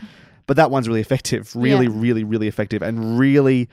I'm sure we've all got moments that are just like that. We're just like, fuck. Which is great because Fuck this show is so dialogue heavy Mm-hmm. and they really want to show you how great they are at that, which they Mm. generally are. But when they have moments of quiet and just sitting in Mm. a feeling, they do that really well as well. And I hope they continue to do that. Well, I mean, it's in this episode as well. You have the montages of them like walking through Nashville and stuff like that, and they are like when they're not talking and they're just being probably given direction, just look like you're having a good time. It does feel natural and looks right, and then then and they start talking, and as entertaining as that talking is, it also looks exhausting to be around someone who's that twee all the time. Yeah. Um, yeah, you you feel you can kind of feel the script again, but but ultimately these are these are good actors with a, lo- a lot of real chemistry, Yeah. and you and you feel that without the dialogue, you can Yeah. feel that too. Well, yeah, the, I think my favorite moments in this episode are without the dialogue. Because, like, I, rem- Mhm. in the scene where they go to get the barbecue and he's talking on and on about how they won't be able to do splitsies, and he just goes on for a little bit too long. And you just, there's like this look on her face where she's just like, shut the fuck up now. Yeah. And then ultimately, like, oh no, you've ruined it, Dev. And then you see that she's bought him a plate of the chicken wings. I'm like, that's just such a lovely moment. Yeah. I think, yeah. So I'm I'm a big fan of those scenes. I, I think ultimately I'm a big fan of them as a couple in a lot of ways. Even though, and I and I will say this more than once that I can find sometimes them so cute to the point of being obnoxious. hmm There is there is real chemistry there, and that it's easy to invest in those two. Yes. and that and those moments ring true because of that. So. I agree with you. I quite like the episode. I also think that, uh, like, the idea, as much as it seems super out there, adventurous, and kind of crazy to go on a first date with somebody to a whole different city, the thing about first dates is if you go on a dinner, right, there is so much pressure on you to just find something to talk about when you're sitting down in a restaurant. I ultimately can only just only talk about things for so long. You have to start coming up with conversation topics. going somewhere new, there's always something to talk about Yeah. because look at that. Look at look that. at that, look at that. Yeah, oh, what do you think about that? Oh, naturally, I've just I have a conversation. It's actually a fucking genius idea. It's a great idea. Well, apparently it was a situation that happened to one of the writers. They Ah. did that. So I was That's like, brilliant. Mm. Hopefully, I never need another first date again. But if I do, I, it's not a bad option. something to think about. Yeah. Indeed. Um, cool. Episode seven. Old people. Dev and Arnold hang out with Arnold's grandpa. Wait, you forgot, ladies and gentlemen. Oh, sorry, I've gone past episode, real episode seven, ladies and gentlemen. My apologies, ladies and gentlemen. Dev's new ad- advertisement advertisement doesn't go as planned, and his female entourage tell him about the misogyny they face every day. And we have Mhm. talked a little We bit about have, this yeah. already. Um, I realize I don't have any notes really written down. Um, what's the initial? Oh yeah, so we have that opening, which we said was we quite enjoyed for what it was, even if it was obvious Mhm. in some ways. Um, yeah, was there anything else about this episode particularly that you wanted to get to? I like the like Dev relating to these women that he's working on this with, and discussion that begins, and then the moment with him on the subway is quite interesting. The citizens arrest is fun. This is a thing that people do. Yeah. I do. I like the the when they do do the citizens arrest for whatever that's worth, but then like by them speaking up, other people who felt the same way of them Yeah. feel permission to speak up is very true without Mhm. actually outwardly commenting on that. That's what starts to happen, and that's true in real life. If you often the unfortunately, even when there's a crowd of people who know something bad's going on, until someone has the guts to stand up, no one will sometimes. Yeah. And everyone stays silent. We And- see that on all those. It's a shame that there's so many of them, but all those videos where some Those weekly videos of someone being a racist, on a bus. on a bus. It's always, Always a bus. on a bus. um, oh no, I caught the bus today. Am I a racist? Fuck. Um, yeah, they like always on a bus, and then you see like one person say something, Yeah. and then it or, kind of and sometimes the person with the video Y- usually is yeah. usually is yeah. um, who's taking the video. But yeah. Um, yeah. And then it's just basically a discussion about sort of ingrained misogyny in Hollywood, in, in life. life, yeah. And Dev eventually kind of gets a little bit burnt by that by trying to be hmm super feminist man. Can I just say something that like I found really encouraging was Mhm. when I was researching the show and I would like come across like recaps of this episode and in the comments so many times I found people who men who identified it as feminists and saw that scene where Dev is having the conversation with Denise and Rachel and they're like, "Oh my god, I've had that conversation.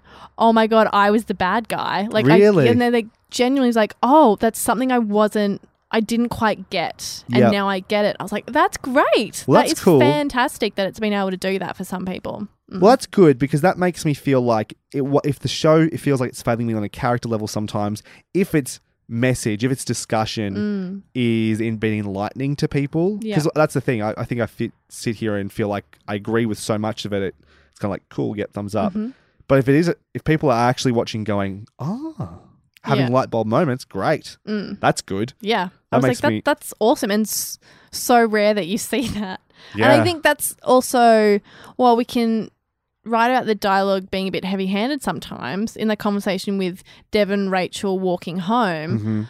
I think sometimes to explicitly state a perspective can be really helpful for people. And in this instance, was from what I, from what I can tell, just to have her clearly state that. Yeah, it's it's an- it's an episode you will never go back to because it affected you emotionally, but you might go back to and say, "Ah, I'm trying to explain to you this idea. Mm. Hey, watch this, Yeah, that's and like you'll be entertained by, it and you can it'll actually have the discussion for you in some ways. Mm. And we were talking about this with Rick and Morty season three, the idea of just sometimes just things being stated outright. The psychologist in the Pickle Rick episode has a monologue essentially Mm. Yeah. just about therapy and why even though you might not like it doesn't mean it's not good for you. Mhm. Um, or you might not respect it. It, it can it's it's work, but that's Spoilers still for season three of Rick and Morty. It's not really a spoiler though. barely a spoiler. It's one moment. it's one moment, but it got criticized a little bit for by some people. A lot of people didn't care so much, but it was worth a discussion about is it okay for a show to just sometimes just say what without it coming coming organically from story, just say its. And maybe sometimes it is, especially if it means we don't have to have that awkward moment of confusion where people can misconstrue an idea and go, oh, but what about this? Or, Mm. Yeah. ah, but we don't know that, do we? So Yeah. we can't say that outright. No. Yeah, I think it's it's definitely up to the people who are making the show about whether they want to specifically say something without it being misconstrued because some people are happy to put something out there for it mm. to be interpreted however Yes. and some people aren't so i'm happy for people to do either or obviously depending on the subject matter and how perhaps damaging it is but for something like this and also for something like pickle pickle rick i think i think it was the right decision and i respect the creators for doing that Yeah, I guess it's. Oh, it, it's certainly. I don't think it's a bad decision. You, as you said, it is totally. uh, Do make your art however you want. Mm. I think it was more a discussion of is it bad storytelling to do it that way because it's not. But Mm. Yeah. then it's I don't think it necessarily is. no, I don't think so either. I can. I tell you what, it became a habit, and Mm-hmm. I mean maybe that's the, maybe that's why this uh, season of Master of None is interesting because it does kind of do that regularly Yes. At the cost of character moments. hmm But I don't know. I, I don't dislike the show for it. Still, it's just yeah. I'm apart from a few key moments. I'm not coming away from this feeling affected by it emotionally. Yeah, we've had this discussion already. Moving on. Um, we've talked about that one ad nauseum now. Even at the start of this of this podcast, episode eight. Uh, old people. Dev and Arnold hang out with Arnold's grandpa, who tells them a cool war story, and Arnold becomes very attached to his grandpa's robotic seal. What was his name again? The seal, Paro, Paro. I think. Uh, this inspires Dev to stick around. Apparently, when, Paro was a real thing, by I, the way. I hoped so. I was looking at going, if that's a puppet, that's very cool. I assumed it was Apparently, real. it costs like six thousand dollars. Pardon? yeah, it's really expensive. I suppose at least you don't have to feed it and like wash it or anything. That's cool. It's true. No vet bills. No vet bills, exactly. Just replace the batteries occasionally. Yep. This inspires Dev to stick around when he and Rachel visit Grandma Carol uh, at her retirement home, and Rachel has to leave v- mid visit. So, the stuff with Arnold's grandpa is sort of just the setup. Um, there is that little story with him and Paro going on. It's inconsequential. Really, it's more about just it's a way to dive into the idea of like valuing older people, our grandparents, um, who sometimes get forgotten and sort of just pushed to the side, which is you know worth just discussing for Yeah. sure. Certainly I'm- something I'm- that is happening and has happened. Yeah. I'm guilty of not calling my grandparents enough, and uh, this Mhm. this episode made me go. "Oh, I should really call my grandma. yeah. Um, the stuff with I, they, Grandma Carol is wonderful and charming and Mm. really easy to just. I love her conversations with Dev and them just talking about like, you know, where he is in his life and his relationship and her perspective on that from where she's come from.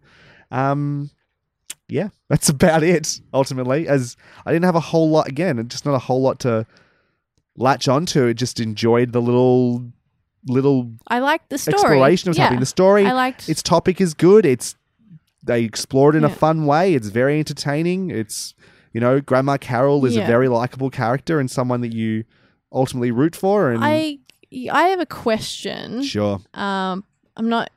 I'm not sure I have a point to it, but it's just to put it out there. Mhm. Maybe it's Devil's- more, of a, devil's more, advocate. more of a statement. Maybe I don't know. Um, there are a lot of characters in this show. Not a lot of. I don't know. Um, that don't. I feel like there's a bunch of characters that have been brought in from different shows that are existing in this show. Arnold, for one, mm. is n- from another show. He's like, we have moments with like Dev and Denise and Brian. I was like, oh, cool. While you, I might not delve into your emotional life, I can still see you're a person. Arnold, I have no idea who the fuck Arnold is. yeah. It's I think again, it's the po- problem that these. Is there something wrong with him? I don't know. I don't understand No, who he is. I think it would be. It would. I think the problem is again, we're not giving stories that really are about them. There are stories that involve them, and they will be their character, which will Mm. make that moment entertaining, but doesn't ultimately affect anyone else. Yeah. Um, the Arnold has that bit with the couch where he sets up they're going to do good cop, bad cop, and then he stuffs up because apparently he's really enthusiastic about this couch, which does uh, make you ask: Is is something going on with Arnold that we don't know about? And it's Um, just like, yeah, moments with when it's just like Arnold and Dev, like in the, you think the final episode when they're looking for tacos and stuff. Yeah. And he's just like just the way he is. I get that they're funny together. Yep. But that level of funny, I don't know if there's an awareness that they're being funny together or if they're sitcom funny. So I'm not sure what the perspective is. I, I, where I was going to get to next is the problem is their friendship is never tested, right? Like they, we don't know their friendship because we don't know what defines their friendship. We don't know what makes them friends, why they're friends, what they. We know they hang out together, and we assume they enjoy their com- each other's company, but we don't know what the boundaries of their friendship are. We don't know. We don't. We've got no way of defining them as characters, as people, because it's the show never gets to the point of testing it. Mm. Like like Troy and Abed, we get to know what not only what they like, but where they grade against each other. And so we get to understand what they do for each other, what they mean to each other, how they define each other. And we don't get ever get that with Dev and Arnold. We just know because they put them in lots of scenes together that Dev and Arnold are best friends. That they like to hug and they're very cute. But it's never a point where we get to explore that in any way. yeah, but even And because I get Arnold just shows saying. up for a scene, he's he because shows the thing up, is, but his style, the way that he Oh, exists just- in, in those scenes, oh, okay, feels so different to the way that everyone else is existing in that scene. yeah, He's he is for out of everyone in this show, he is someone who I could imagine popping up in Community. oh, I see what you're saying. So he is like, he's he's from a sitcom, a sitcom, yeah, and everyone else seems to be living in this reality. I, he doesn't seem real at all to me. I think. I mean, yeah, his size, his look, his Everything way he of talking, says. his like philosophies on life, everything about it is is very. I don't know cartoonish. if he's aware that he's funny, or if he. Yeah, you can't tell whether Yeah. he is being. I don't know if uh, he's he funny because he's being- written to be funny, or if he's funny because he's a funny person I in the reality. Yeah, yeah. Th- This is his sense of humor that's Mm. coming out, or that's just we're laughing at this person who is apparently just like this. Yeah. Um, I don't know, and I think that is maybe a flaw of the writing because it is always on. It is always, always funny. It's always cute. It's Mm-hmm. all. It's again so polished to the point where it's missing that moment to just like have a real discussion. Every Mm. moment's got to be twee and cute and comical and funny and so they they these aren't people they aren't characters he isn't we don't know which of those things is true because it never gets tested by the script by the dialogue Mm. by what's going on And I don't want to get this confused. I am a huge Eric Wareheim fan. Like, I still I've find entertaining. Tim and Eric. I I find him. I like. I like watching him. Sure, yeah, yeah, There's yeah. a scene with um Arnold and Rachel when they're walking down the street, and he's just and she's like, "What is it like to be a giant?" yeah and he's like, "What is it like to be?" Short. I like. I I love that scene, um, and I I love his work. And he's a directed a whole bunch of these episodes and did a fabulous job. Just as a character, though, I've I don't get it. Like like he's he's an idea again. He's an idea. Like if you, he wants this sort of like super chill, go with the flow, has these just like his unfazed sort of being is an interesting idea, but it isn't a character. Yeah. At least, again, it's I don't know. There's no way to define what this person is. We don't know. We have no idea if he's in a life. Yeah. Nothing Not he just thing. is. He's there to be entertaining. Mm-hmm. And that's like it's an entertaining idea, but it's not a complete one. No. Uh, like lots of the things in this show, these are all good topics. These are good ideas. They are presented in an entertaining way, but they are not. Very rarely do we get to a place where they become real or emotionally affecting. The relationship between Dev and Rachel is the only one Yes. realistically. Mhm. That's given enough time and the right. And so when I say that this is faultless to a flaw, right? It's because sometimes you need to be able to go, we need a down moment here. I need to, we need to stop being funny for a second so we can have a real discussion. And there's one coming, which I think we're both going to like, Mm.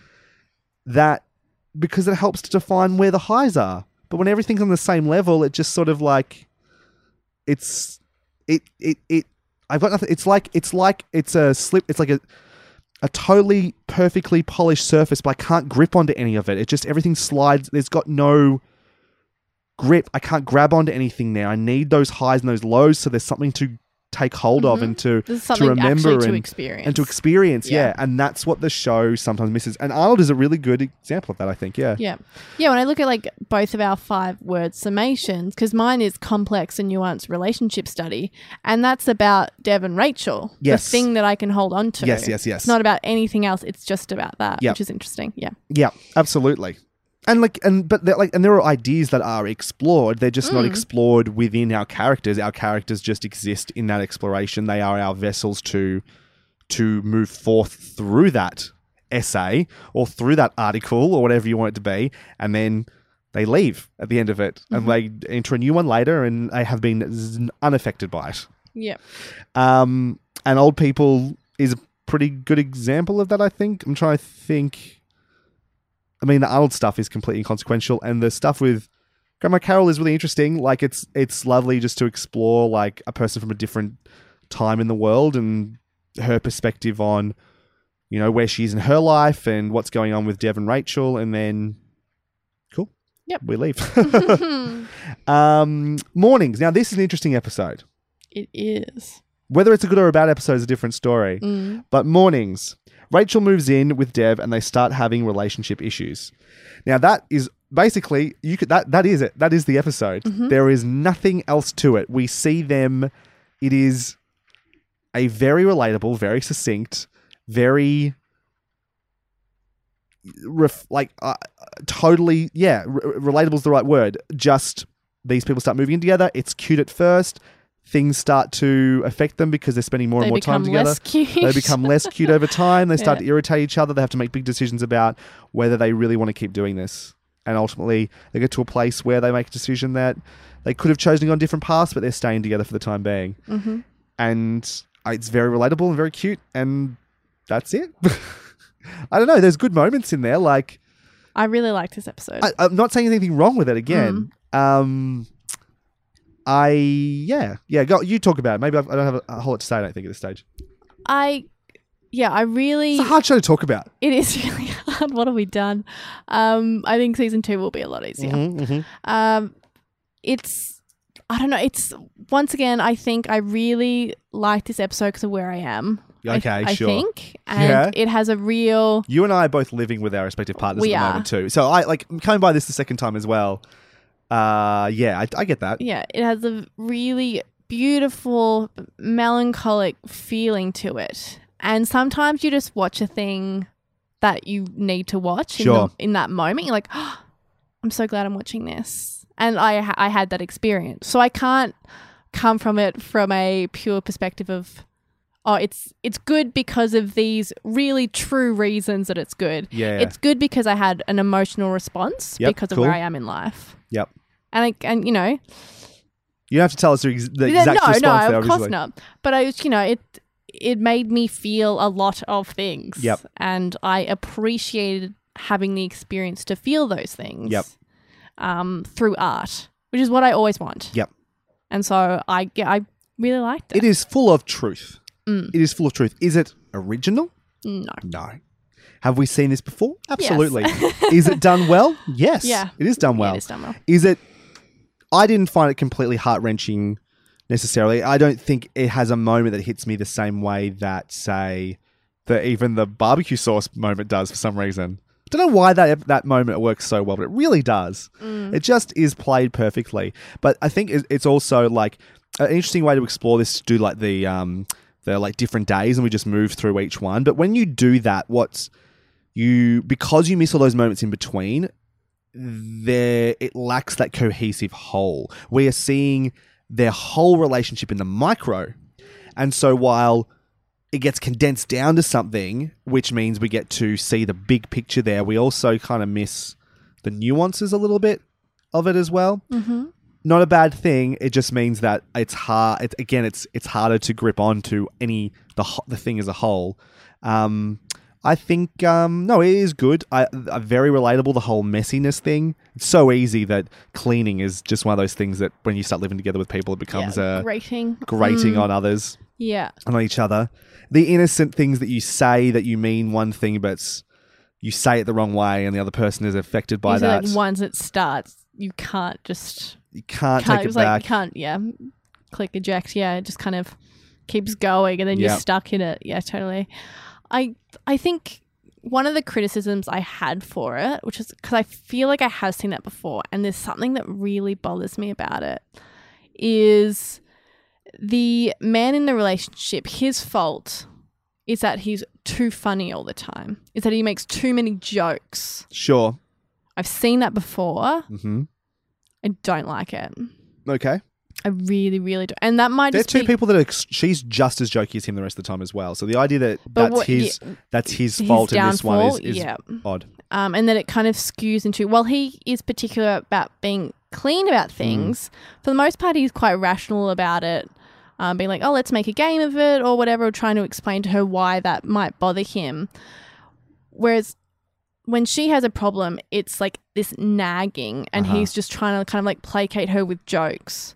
I fucking hate that dynamic, and it's it really reminds me of like kind of that Judd Apatow, Seth Rogen stuff that they always seem to have with Yeah, women, Yeah, sure. and it really bothers me. yeah, okay, that's yeah, fair. I'm I'm over it. I think hmm that We're of- done with that. We can move on from that. I think so. Yeah, the the men are far more complicated than just being like their flaw is that they're like too much of a jokester, too much of a fun guy. Mhm. It's like that's not really a flaw. Let's go a bit deeper than that. Thank you. What about you is actually going to make someone go, "Huh, you're kind of an asshole," and like what you're doing is not healthy for this relationship. Yeah. Other than you're just too funny. Yeah, and I think there's plenty of places you can go with that. Like, Yeah, if your problem is that you are too fun, well, maybe you neglect your responsibilities because you'd rather have a good time and those things. And that's definitely that's a that's a legitimate place to go. Um, but it's just because you sometimes make too many jokes and that makes you irritating. Well, Mm. Yeah. that's really not.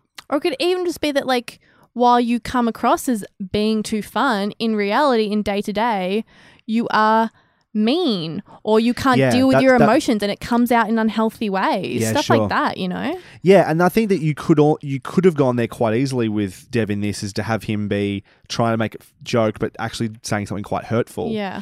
um, which is something he kind of does. It's not a joke necessarily, but he, while he thinks he's doing something smart, he's actually doing something incredibly dumb. that comes up next episode. Right. um, from a, like a managing relationship point of view, anyway.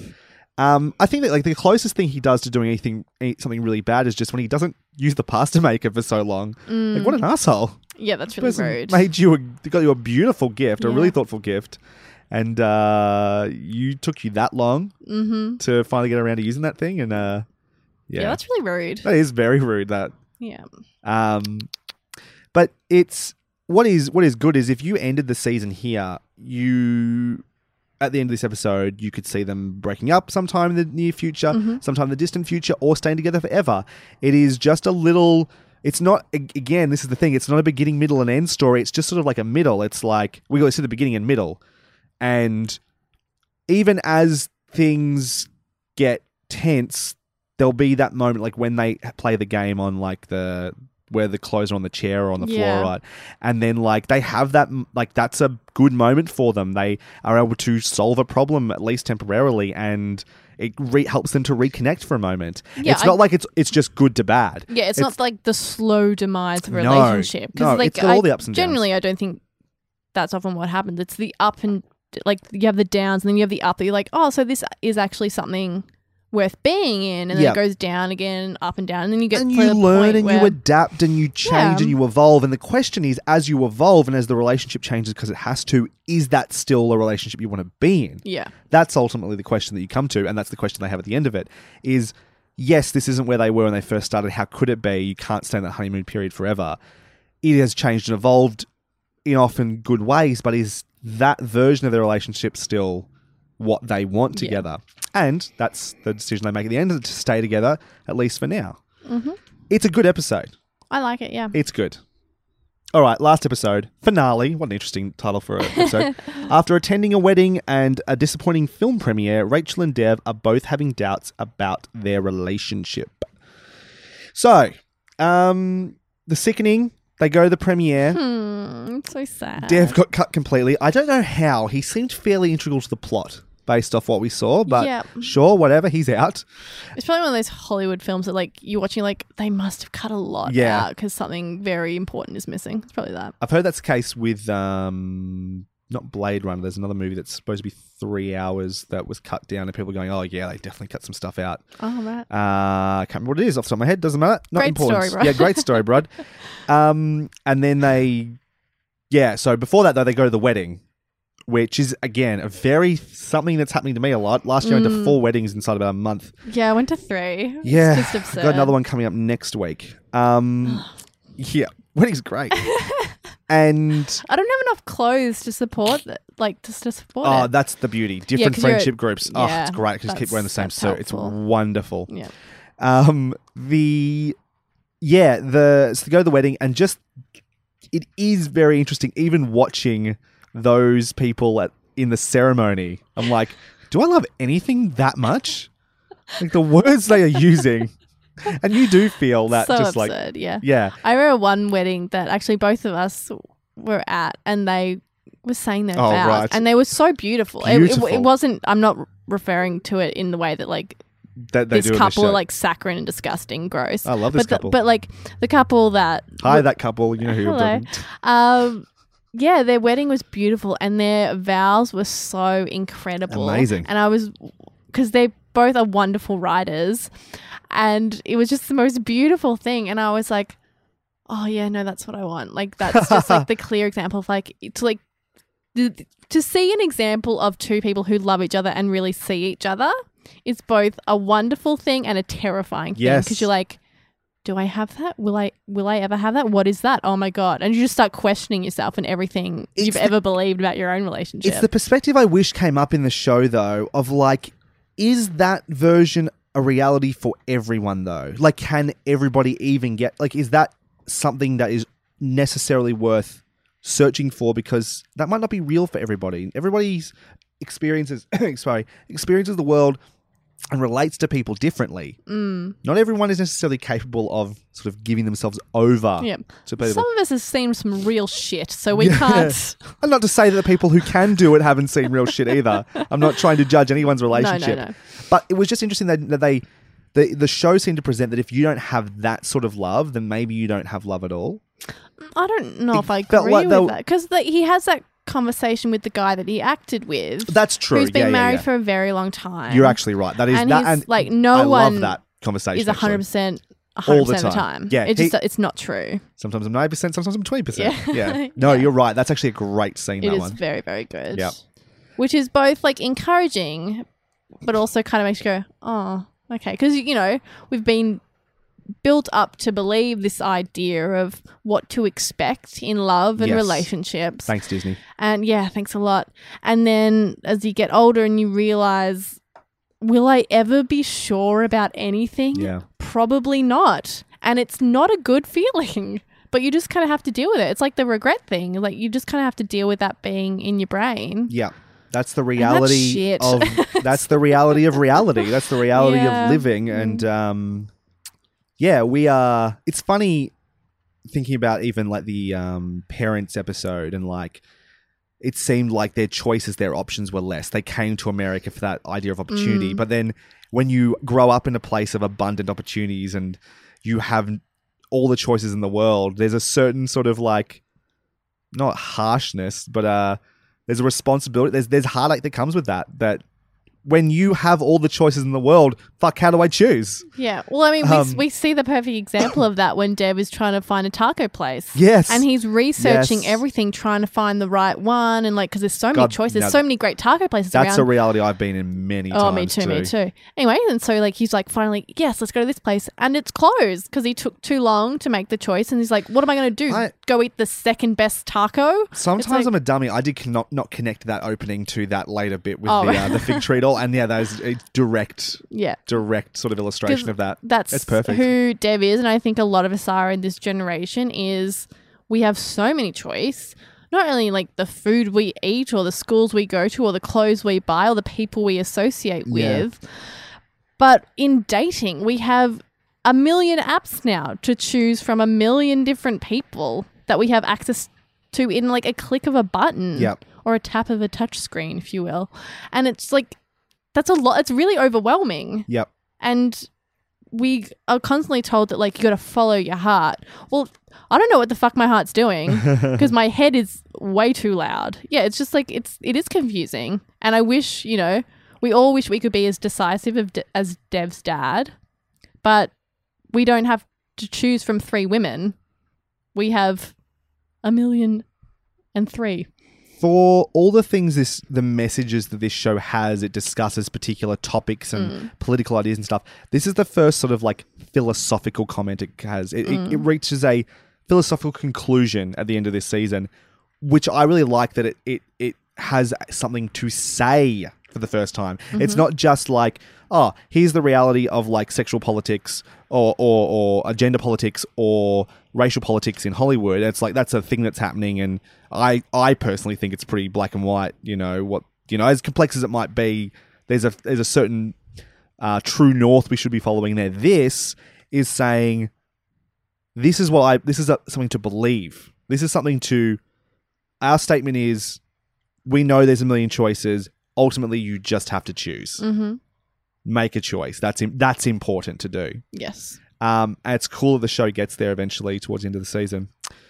I'm guessing that you really like the um, scene after they get Rachel and Dev get back from the premiere in the kitchen. They're eating the pasta and uh, they have a big, frank discussion about their relationship finally. And Yeah. Dev decides to have the stupid game where they, uh, what a fucking moron he was. I would have done exactly whether she's being honest or not. I would have done what Rachel did. And you don't want to aim bit- too high Because you don't want to be, yeah. because you don't want to be the Oh. one who's like, "I love you more than you love me." But this is the problem with the game because the it is a zero. There is no winner Mm-hmm. in this game. Even if you both choose the same, even if they both said seventy percent, Rachel in her head knows.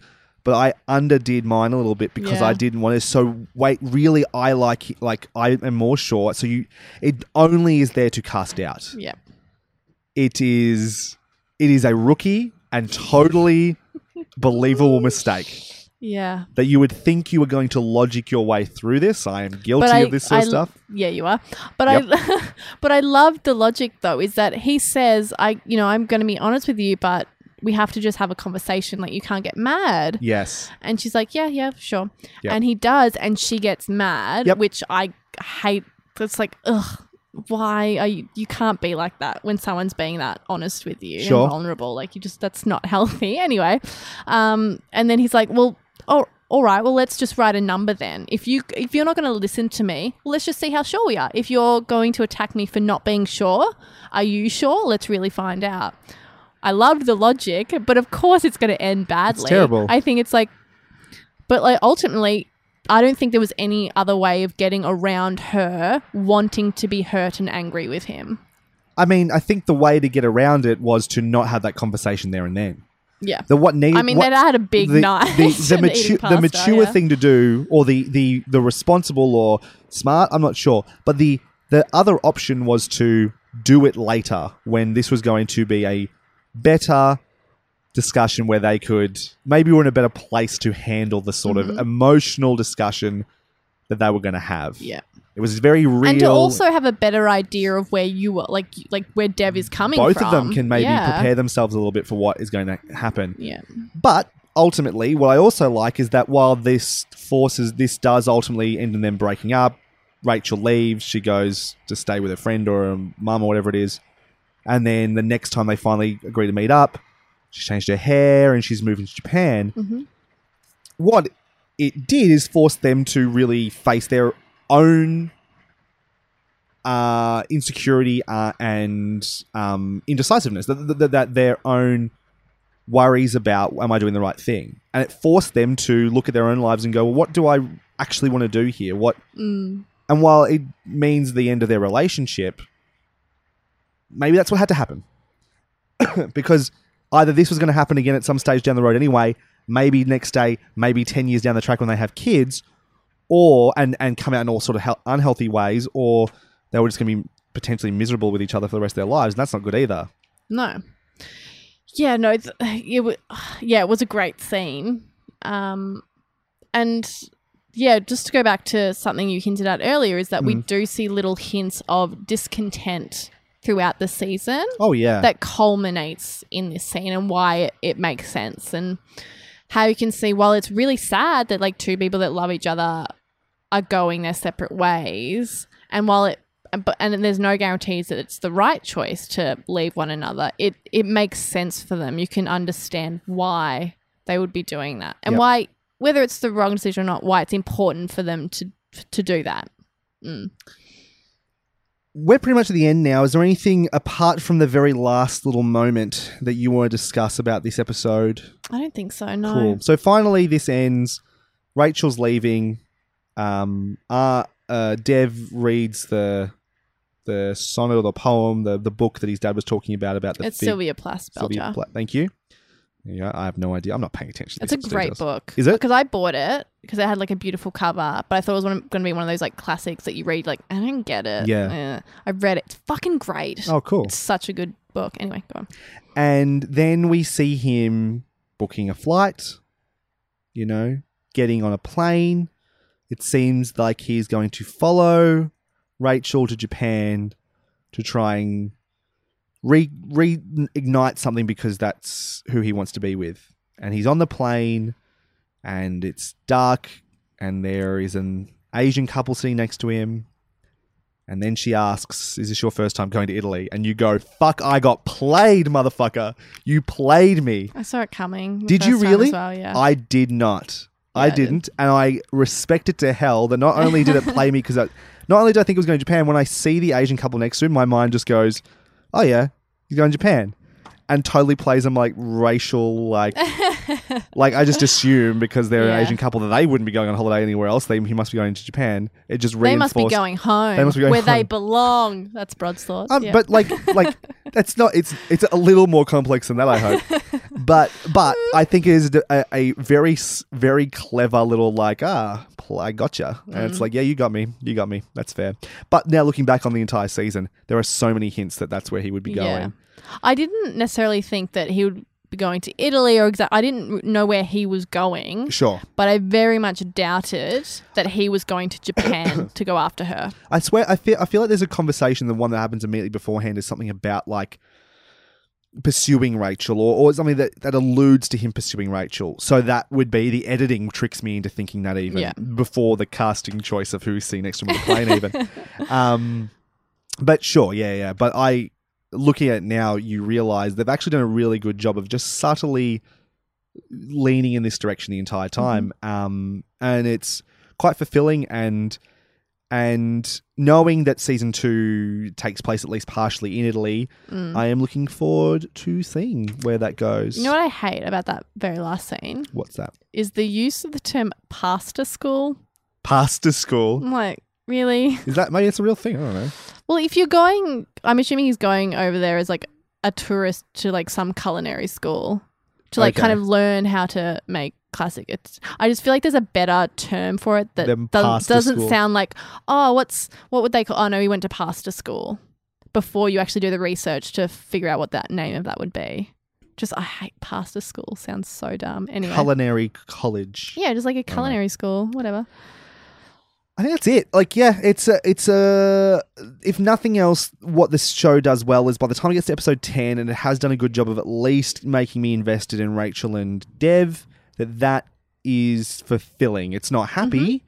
It's complex feelings, but I understand what these play, these characters are, and I do feel like there is some, maybe not growth yet, but that they are actively wanting to grow and and looking forward to sort of Yeah, exploring other options well that's the great escaping. part of like you know when you finally do make a choice then you have the potential to grow Yeah. it's the staying stagnant Yeah, was his has been his issue throughout the season so to then like now's the time for growth the source of his We- anxiety and yeah his, we haven't seen it yet but this is this is the first step that he needs to take absolutely. All right, quick fire comments. i don't have any I have one. I'm not even going to start the music. it literally was just something I missed from episode eight. Right. Uh, that said, it was a quote, and I can't find it because I'm searching my notes. Um, it was a line between Grandma Carol and Dev. Oh, I see you assumed I'm racist just because I'm old. That's nice. Well, now the tables have turned. I thought that was a cute line. that's a great line And quick fire. Oh, we didn't start. Yeah, it. that was great. Uh, that there was all because we went through pretty much everything else. It was one of those things where I didn't have any a lot of immediate comments because I wasn't reacting a whole lot to what was going on. I was just sort of absorbing it and experiencing it, and just yeah. Um, and even second time through, I thought I'd have more to say, but I don't. Um, anyway, least favorite and favorite episode, starting with you, Damask. Your least favorite episode. My least favorite is Hot Ticket, which we discussed. Yes, I Uh, also agree. Hot Ticket is my least favorite. It wasn't like overtly bad. No, it's not It's bad. fine. I just I wasn't excited by it. Um, the stuff about texting is funny, but it's hardly new territory. And you know, crazy hot girl, blah blah blah. Yeah. Yeah, no, whatever. I think that to me is the ultimate bit. Is like that turn where she just ends up being like crazy. It's Next just not particularly insane. interesting. Um, like I feel like you can have the a joke scene that, where you like- don't vibe with someone. You clearly have maybe a different sense of humor or whatever that doesn't make them seem like they're a cartoon. that's. I mean, I mean, Cartman. car- exactly. Yeah. Cartoon is is so appropriate there because of like the Cartman impression stuff like that. And it's like I did like her Vine stuff though. That made me laugh. Vine stuff. Miami. That's a joke. Yeah, yeah, yeah. It's just an in joke. Yeah. We went to Miami. Yeah. Um. The yeah. I think that's it. It's like you spent all this time building up the like dilemma of like getting this girl into the date, and then your essentially your punch is that they don't they don't have chemistry. And then just to go so over the top of the cartoon character, it's just like, okay, that's the most obvious version of this you could have done. Yeah. So that's pretty much it. But the Rachel stuff at the end does help to redeem it a little bit. Again, not a bad episode no, by any means. no, no. Favorite episode, Damask. My favorite is mornings. Yep. And I don't have a critical reason for that to be so. It's purely I watched it when I needed to watch something like that. I responded to it um, in a show that I was really enjoying but wasn't having that emotional connection to. This episode did that for me and I really liked it. I really enjoyed it. What about you? Yeah, I, I'm, I could pick a lot of them to be my Mm. favorite because I enjoy all of them really Yeah. to some degree. Um, it could be finale, it could be mornings, it could be Nashville. I think I'm gonna give it to Nashville. Mhm. Um, mainly just because I can't get over how effective the barbecue sauce thing is. it's great. It just is expertly done. That it's a really entertaining episode. As much as they're kind of exhaustingly twee, they are entertaining, and there is real chemistry there. It's fun and funny, and then yeah, it's just so simple, but like so like totally gets you. Um, and it's I kind it's one of those things I wish there was more of in the show. Just a, just that little just that little gut punch. Just just getting me one in under the ribs. Just a, like that because it was it was very good, very helpful. Final score and ranking. I'm going to give this season a 4 Mhm. It's, I think, a great, it's such a good first season. Mm-hmm. Such a good first season. It's still, um, it's certainly not perfect, as we've spoken about. I think sometimes the dialogue loses its sharpness in order to portray a message. Yep. Um, lack of character, which you've spoken about as well. Yep. Um, lack of an internal life for many of the characters. Mm-hmm. Um, but ultimately, it's really solid and it's Yeah. really good. I was happy to watch it a second time. It's something that I would recommend to people, and I think a lot of people would get something out of it. Uh, so yeah, I'm going to go with four. Yep. Yeah, I again similar to like choosing my favorite. I was struggling between four and four point five, and I think I'm going to go with four as well because I think as we talked, I think our criticisms, as much as they don't make the show anywhere close to bad, it is still a very watchable show, Mhm. a very enjoyable show. It without that little bit of uh character and that like i said that, that's something to grip onto and really like invest myself into i can look at it and reflect these stories onto myself but i can't invest myself into this these people's stories except for that little stuff with rachel and dev then i can't give it more than four i think. It's just missing that little thing that makes me oh, we've talked about this with another show i can't remember which one it was but like i couldn't give it more than a four because it was just missing that thing that made me love it that made me want What was to that show? I can't remember. Mm. But it's like yeah it's just missing that thing that makes me want to like you know sing its praise to the rooftops. And I, i'm not thinking about it constantly. I Maybe it was the season of Louie. yeah i left it behind and just sort of went that was good it was really good television really mm. well made so many things to compliment about it just i'm not gonna I'm not going to start. Not that I do this anyway, but I'm not going to start writing fan fiction about these people. I'm not. I'm not. I'm not. I don't want to like. Uh. I'm not investing any of my mental energy in like thinking beyond what the show has presented to me. I'm just accepting what's in front of me, enjoying it, and going, "Thank you very much," and putting it back on the shelf. Mm. Basically, In saying that, there is one uh, big question I want to ask you: is sure. what show have you written fan fiction about? None, but well, that makes one of us. But yeah. One day we can talk about that. what shows have you written fan fiction about? Uh, well, not a show, but I've written fan fiction for Harry Potter. Yeah. I've also written fan fiction for One Tree Hill. Whoa. I've also written fan fiction Dawson's Creek. for Dawson's Creek. no Oh wow. Glee. Glee. But that's because the people who were writing the show were fucking shit, so we had to write our own Oh, so you were writing superior correct, corrective fan corrective fiction. fan fiction. Yeah. Gotcha. Like uh, when I say that, what I'm expressing is like, like community. I like. Oh, I've talked about it many times how much I love that, but I will think about that show and those characters ongoing because it affected me in some way. Firefly will do that to me. Buffy will do that to me. Parks and Rec will do that to me. Um, yeah, there are certain things that will get under my skin, Mhm. and that's what five stars has to be for me. Like Mm. that. It, that's that's that's. It's not perfect. These things aren't perfect, but they get to a place where they like embed themselves in me a little bit, and this show doesn't do that. So Yeah. I can't give it any higher than a four. Fair enough. Um, predictions, hopes, concerns. Pretty hard for you to predictions. You've seen season two. I have seen it, so I'm going to throw it over to you. I predict uh, there will be some stuff in Italy. Ooh, Um, I know. tell me more. I, don't- I don't know. I don't. I, I, it's not really a place where there's much to predict because there's not a whole lot left dangling except that like this is where that's like he, the next chap- chapter is going to be over here. I'm like, cool. I look forward to watching that next chapter and seeing where that goes. Um, I guess the only thing I can predict is that at some stage, I hope that Dev and Rachel will have another um, interaction. What that is, no idea. Could be them having found themselves and what they were looking for, trying to restart their relationship because they still love each other, or it could be them acknowledging that they are different people now, and while they will always care for each other, they that's not a reality that they can pursue. Um, I don't know, but I, I hope there's that moment just because that would be narratively sati- and emotionally satisfying to to if you're going to explore growth, then to reassess it. The best thing to do to reassess that growth and how far you've come is to compare it to where you were previously with that person. Mhm. I hope that happens. That's it. That's all I've got. All right, Excellent. nice. Cool. Let's start wrapping up. Uh, if you would like to contact us, you can do so on Facebook by searching for Hunting Seasons. You can talk to us or uh, tweet at us on Twitter at Hunting Please Scast. talk to us. Uh, yeah, please, please, please. We're very lonely. What this is? We do a podcast in my attic. You can obviously we're very lonely people.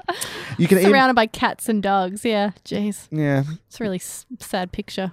You can email us at huntingseasonspodcast at gmail.com. You can find myself on Twitter at bgordes, B G O R D E S, Damask. You can find me on Twitter and Instagram at Maskymoo, M A S K Y M O O. Thank you very much to Sean Kirkpatrick for our wonderful Hunting Seasons logo and graphics. You can find his work at seankirkpatrickdesigns.portfoliobox.net. And also thank you to Jordan Calavis for our Hunting Seasons theme song. You can find his work at soundcloud.com slash classicjrex.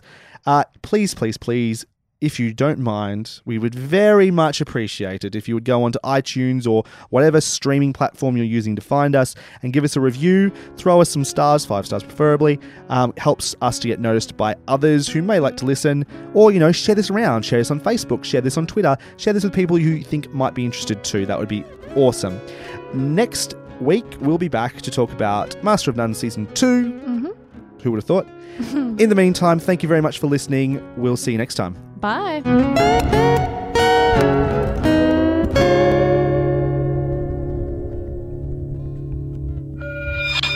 Earbuds, Melbourne's podcast network. Earbudsnetwork.com. Mom deserves the best, and there's no better place to shop for Mother's Day than Whole Foods Market. They're your destination for unbeatable savings, from premium gifts to show-stopping flowers and irresistible desserts. Start by saving 33% with Prime on all body care and candles. Then get a 15-stem bunch of tulips for just $9.99 each with Prime. Round out Mom's menu with festive rosé, irresistible berry chantilly cake, and more special treats. Come celebrate Mother's Day at Whole Foods Market. Hi, I'm Daniel, founder of Pretty Litter. Did you know cats tend to hide symptoms of sickness and pain? I learned this the hard way after losing my cat, Gingy. So I created Pretty Litter, a health monitoring litter that helps detect early signs of illness by changing colors, saving you money and potentially your cat's life. Pretty Litter is veterinarian developed, and it's the easiest way to keep tabs on your fur baby's health right at home. Go to prettylitter.com and use code ACAST for 20% off your first order and a free cat toy. Terms and conditions apply. See site for details.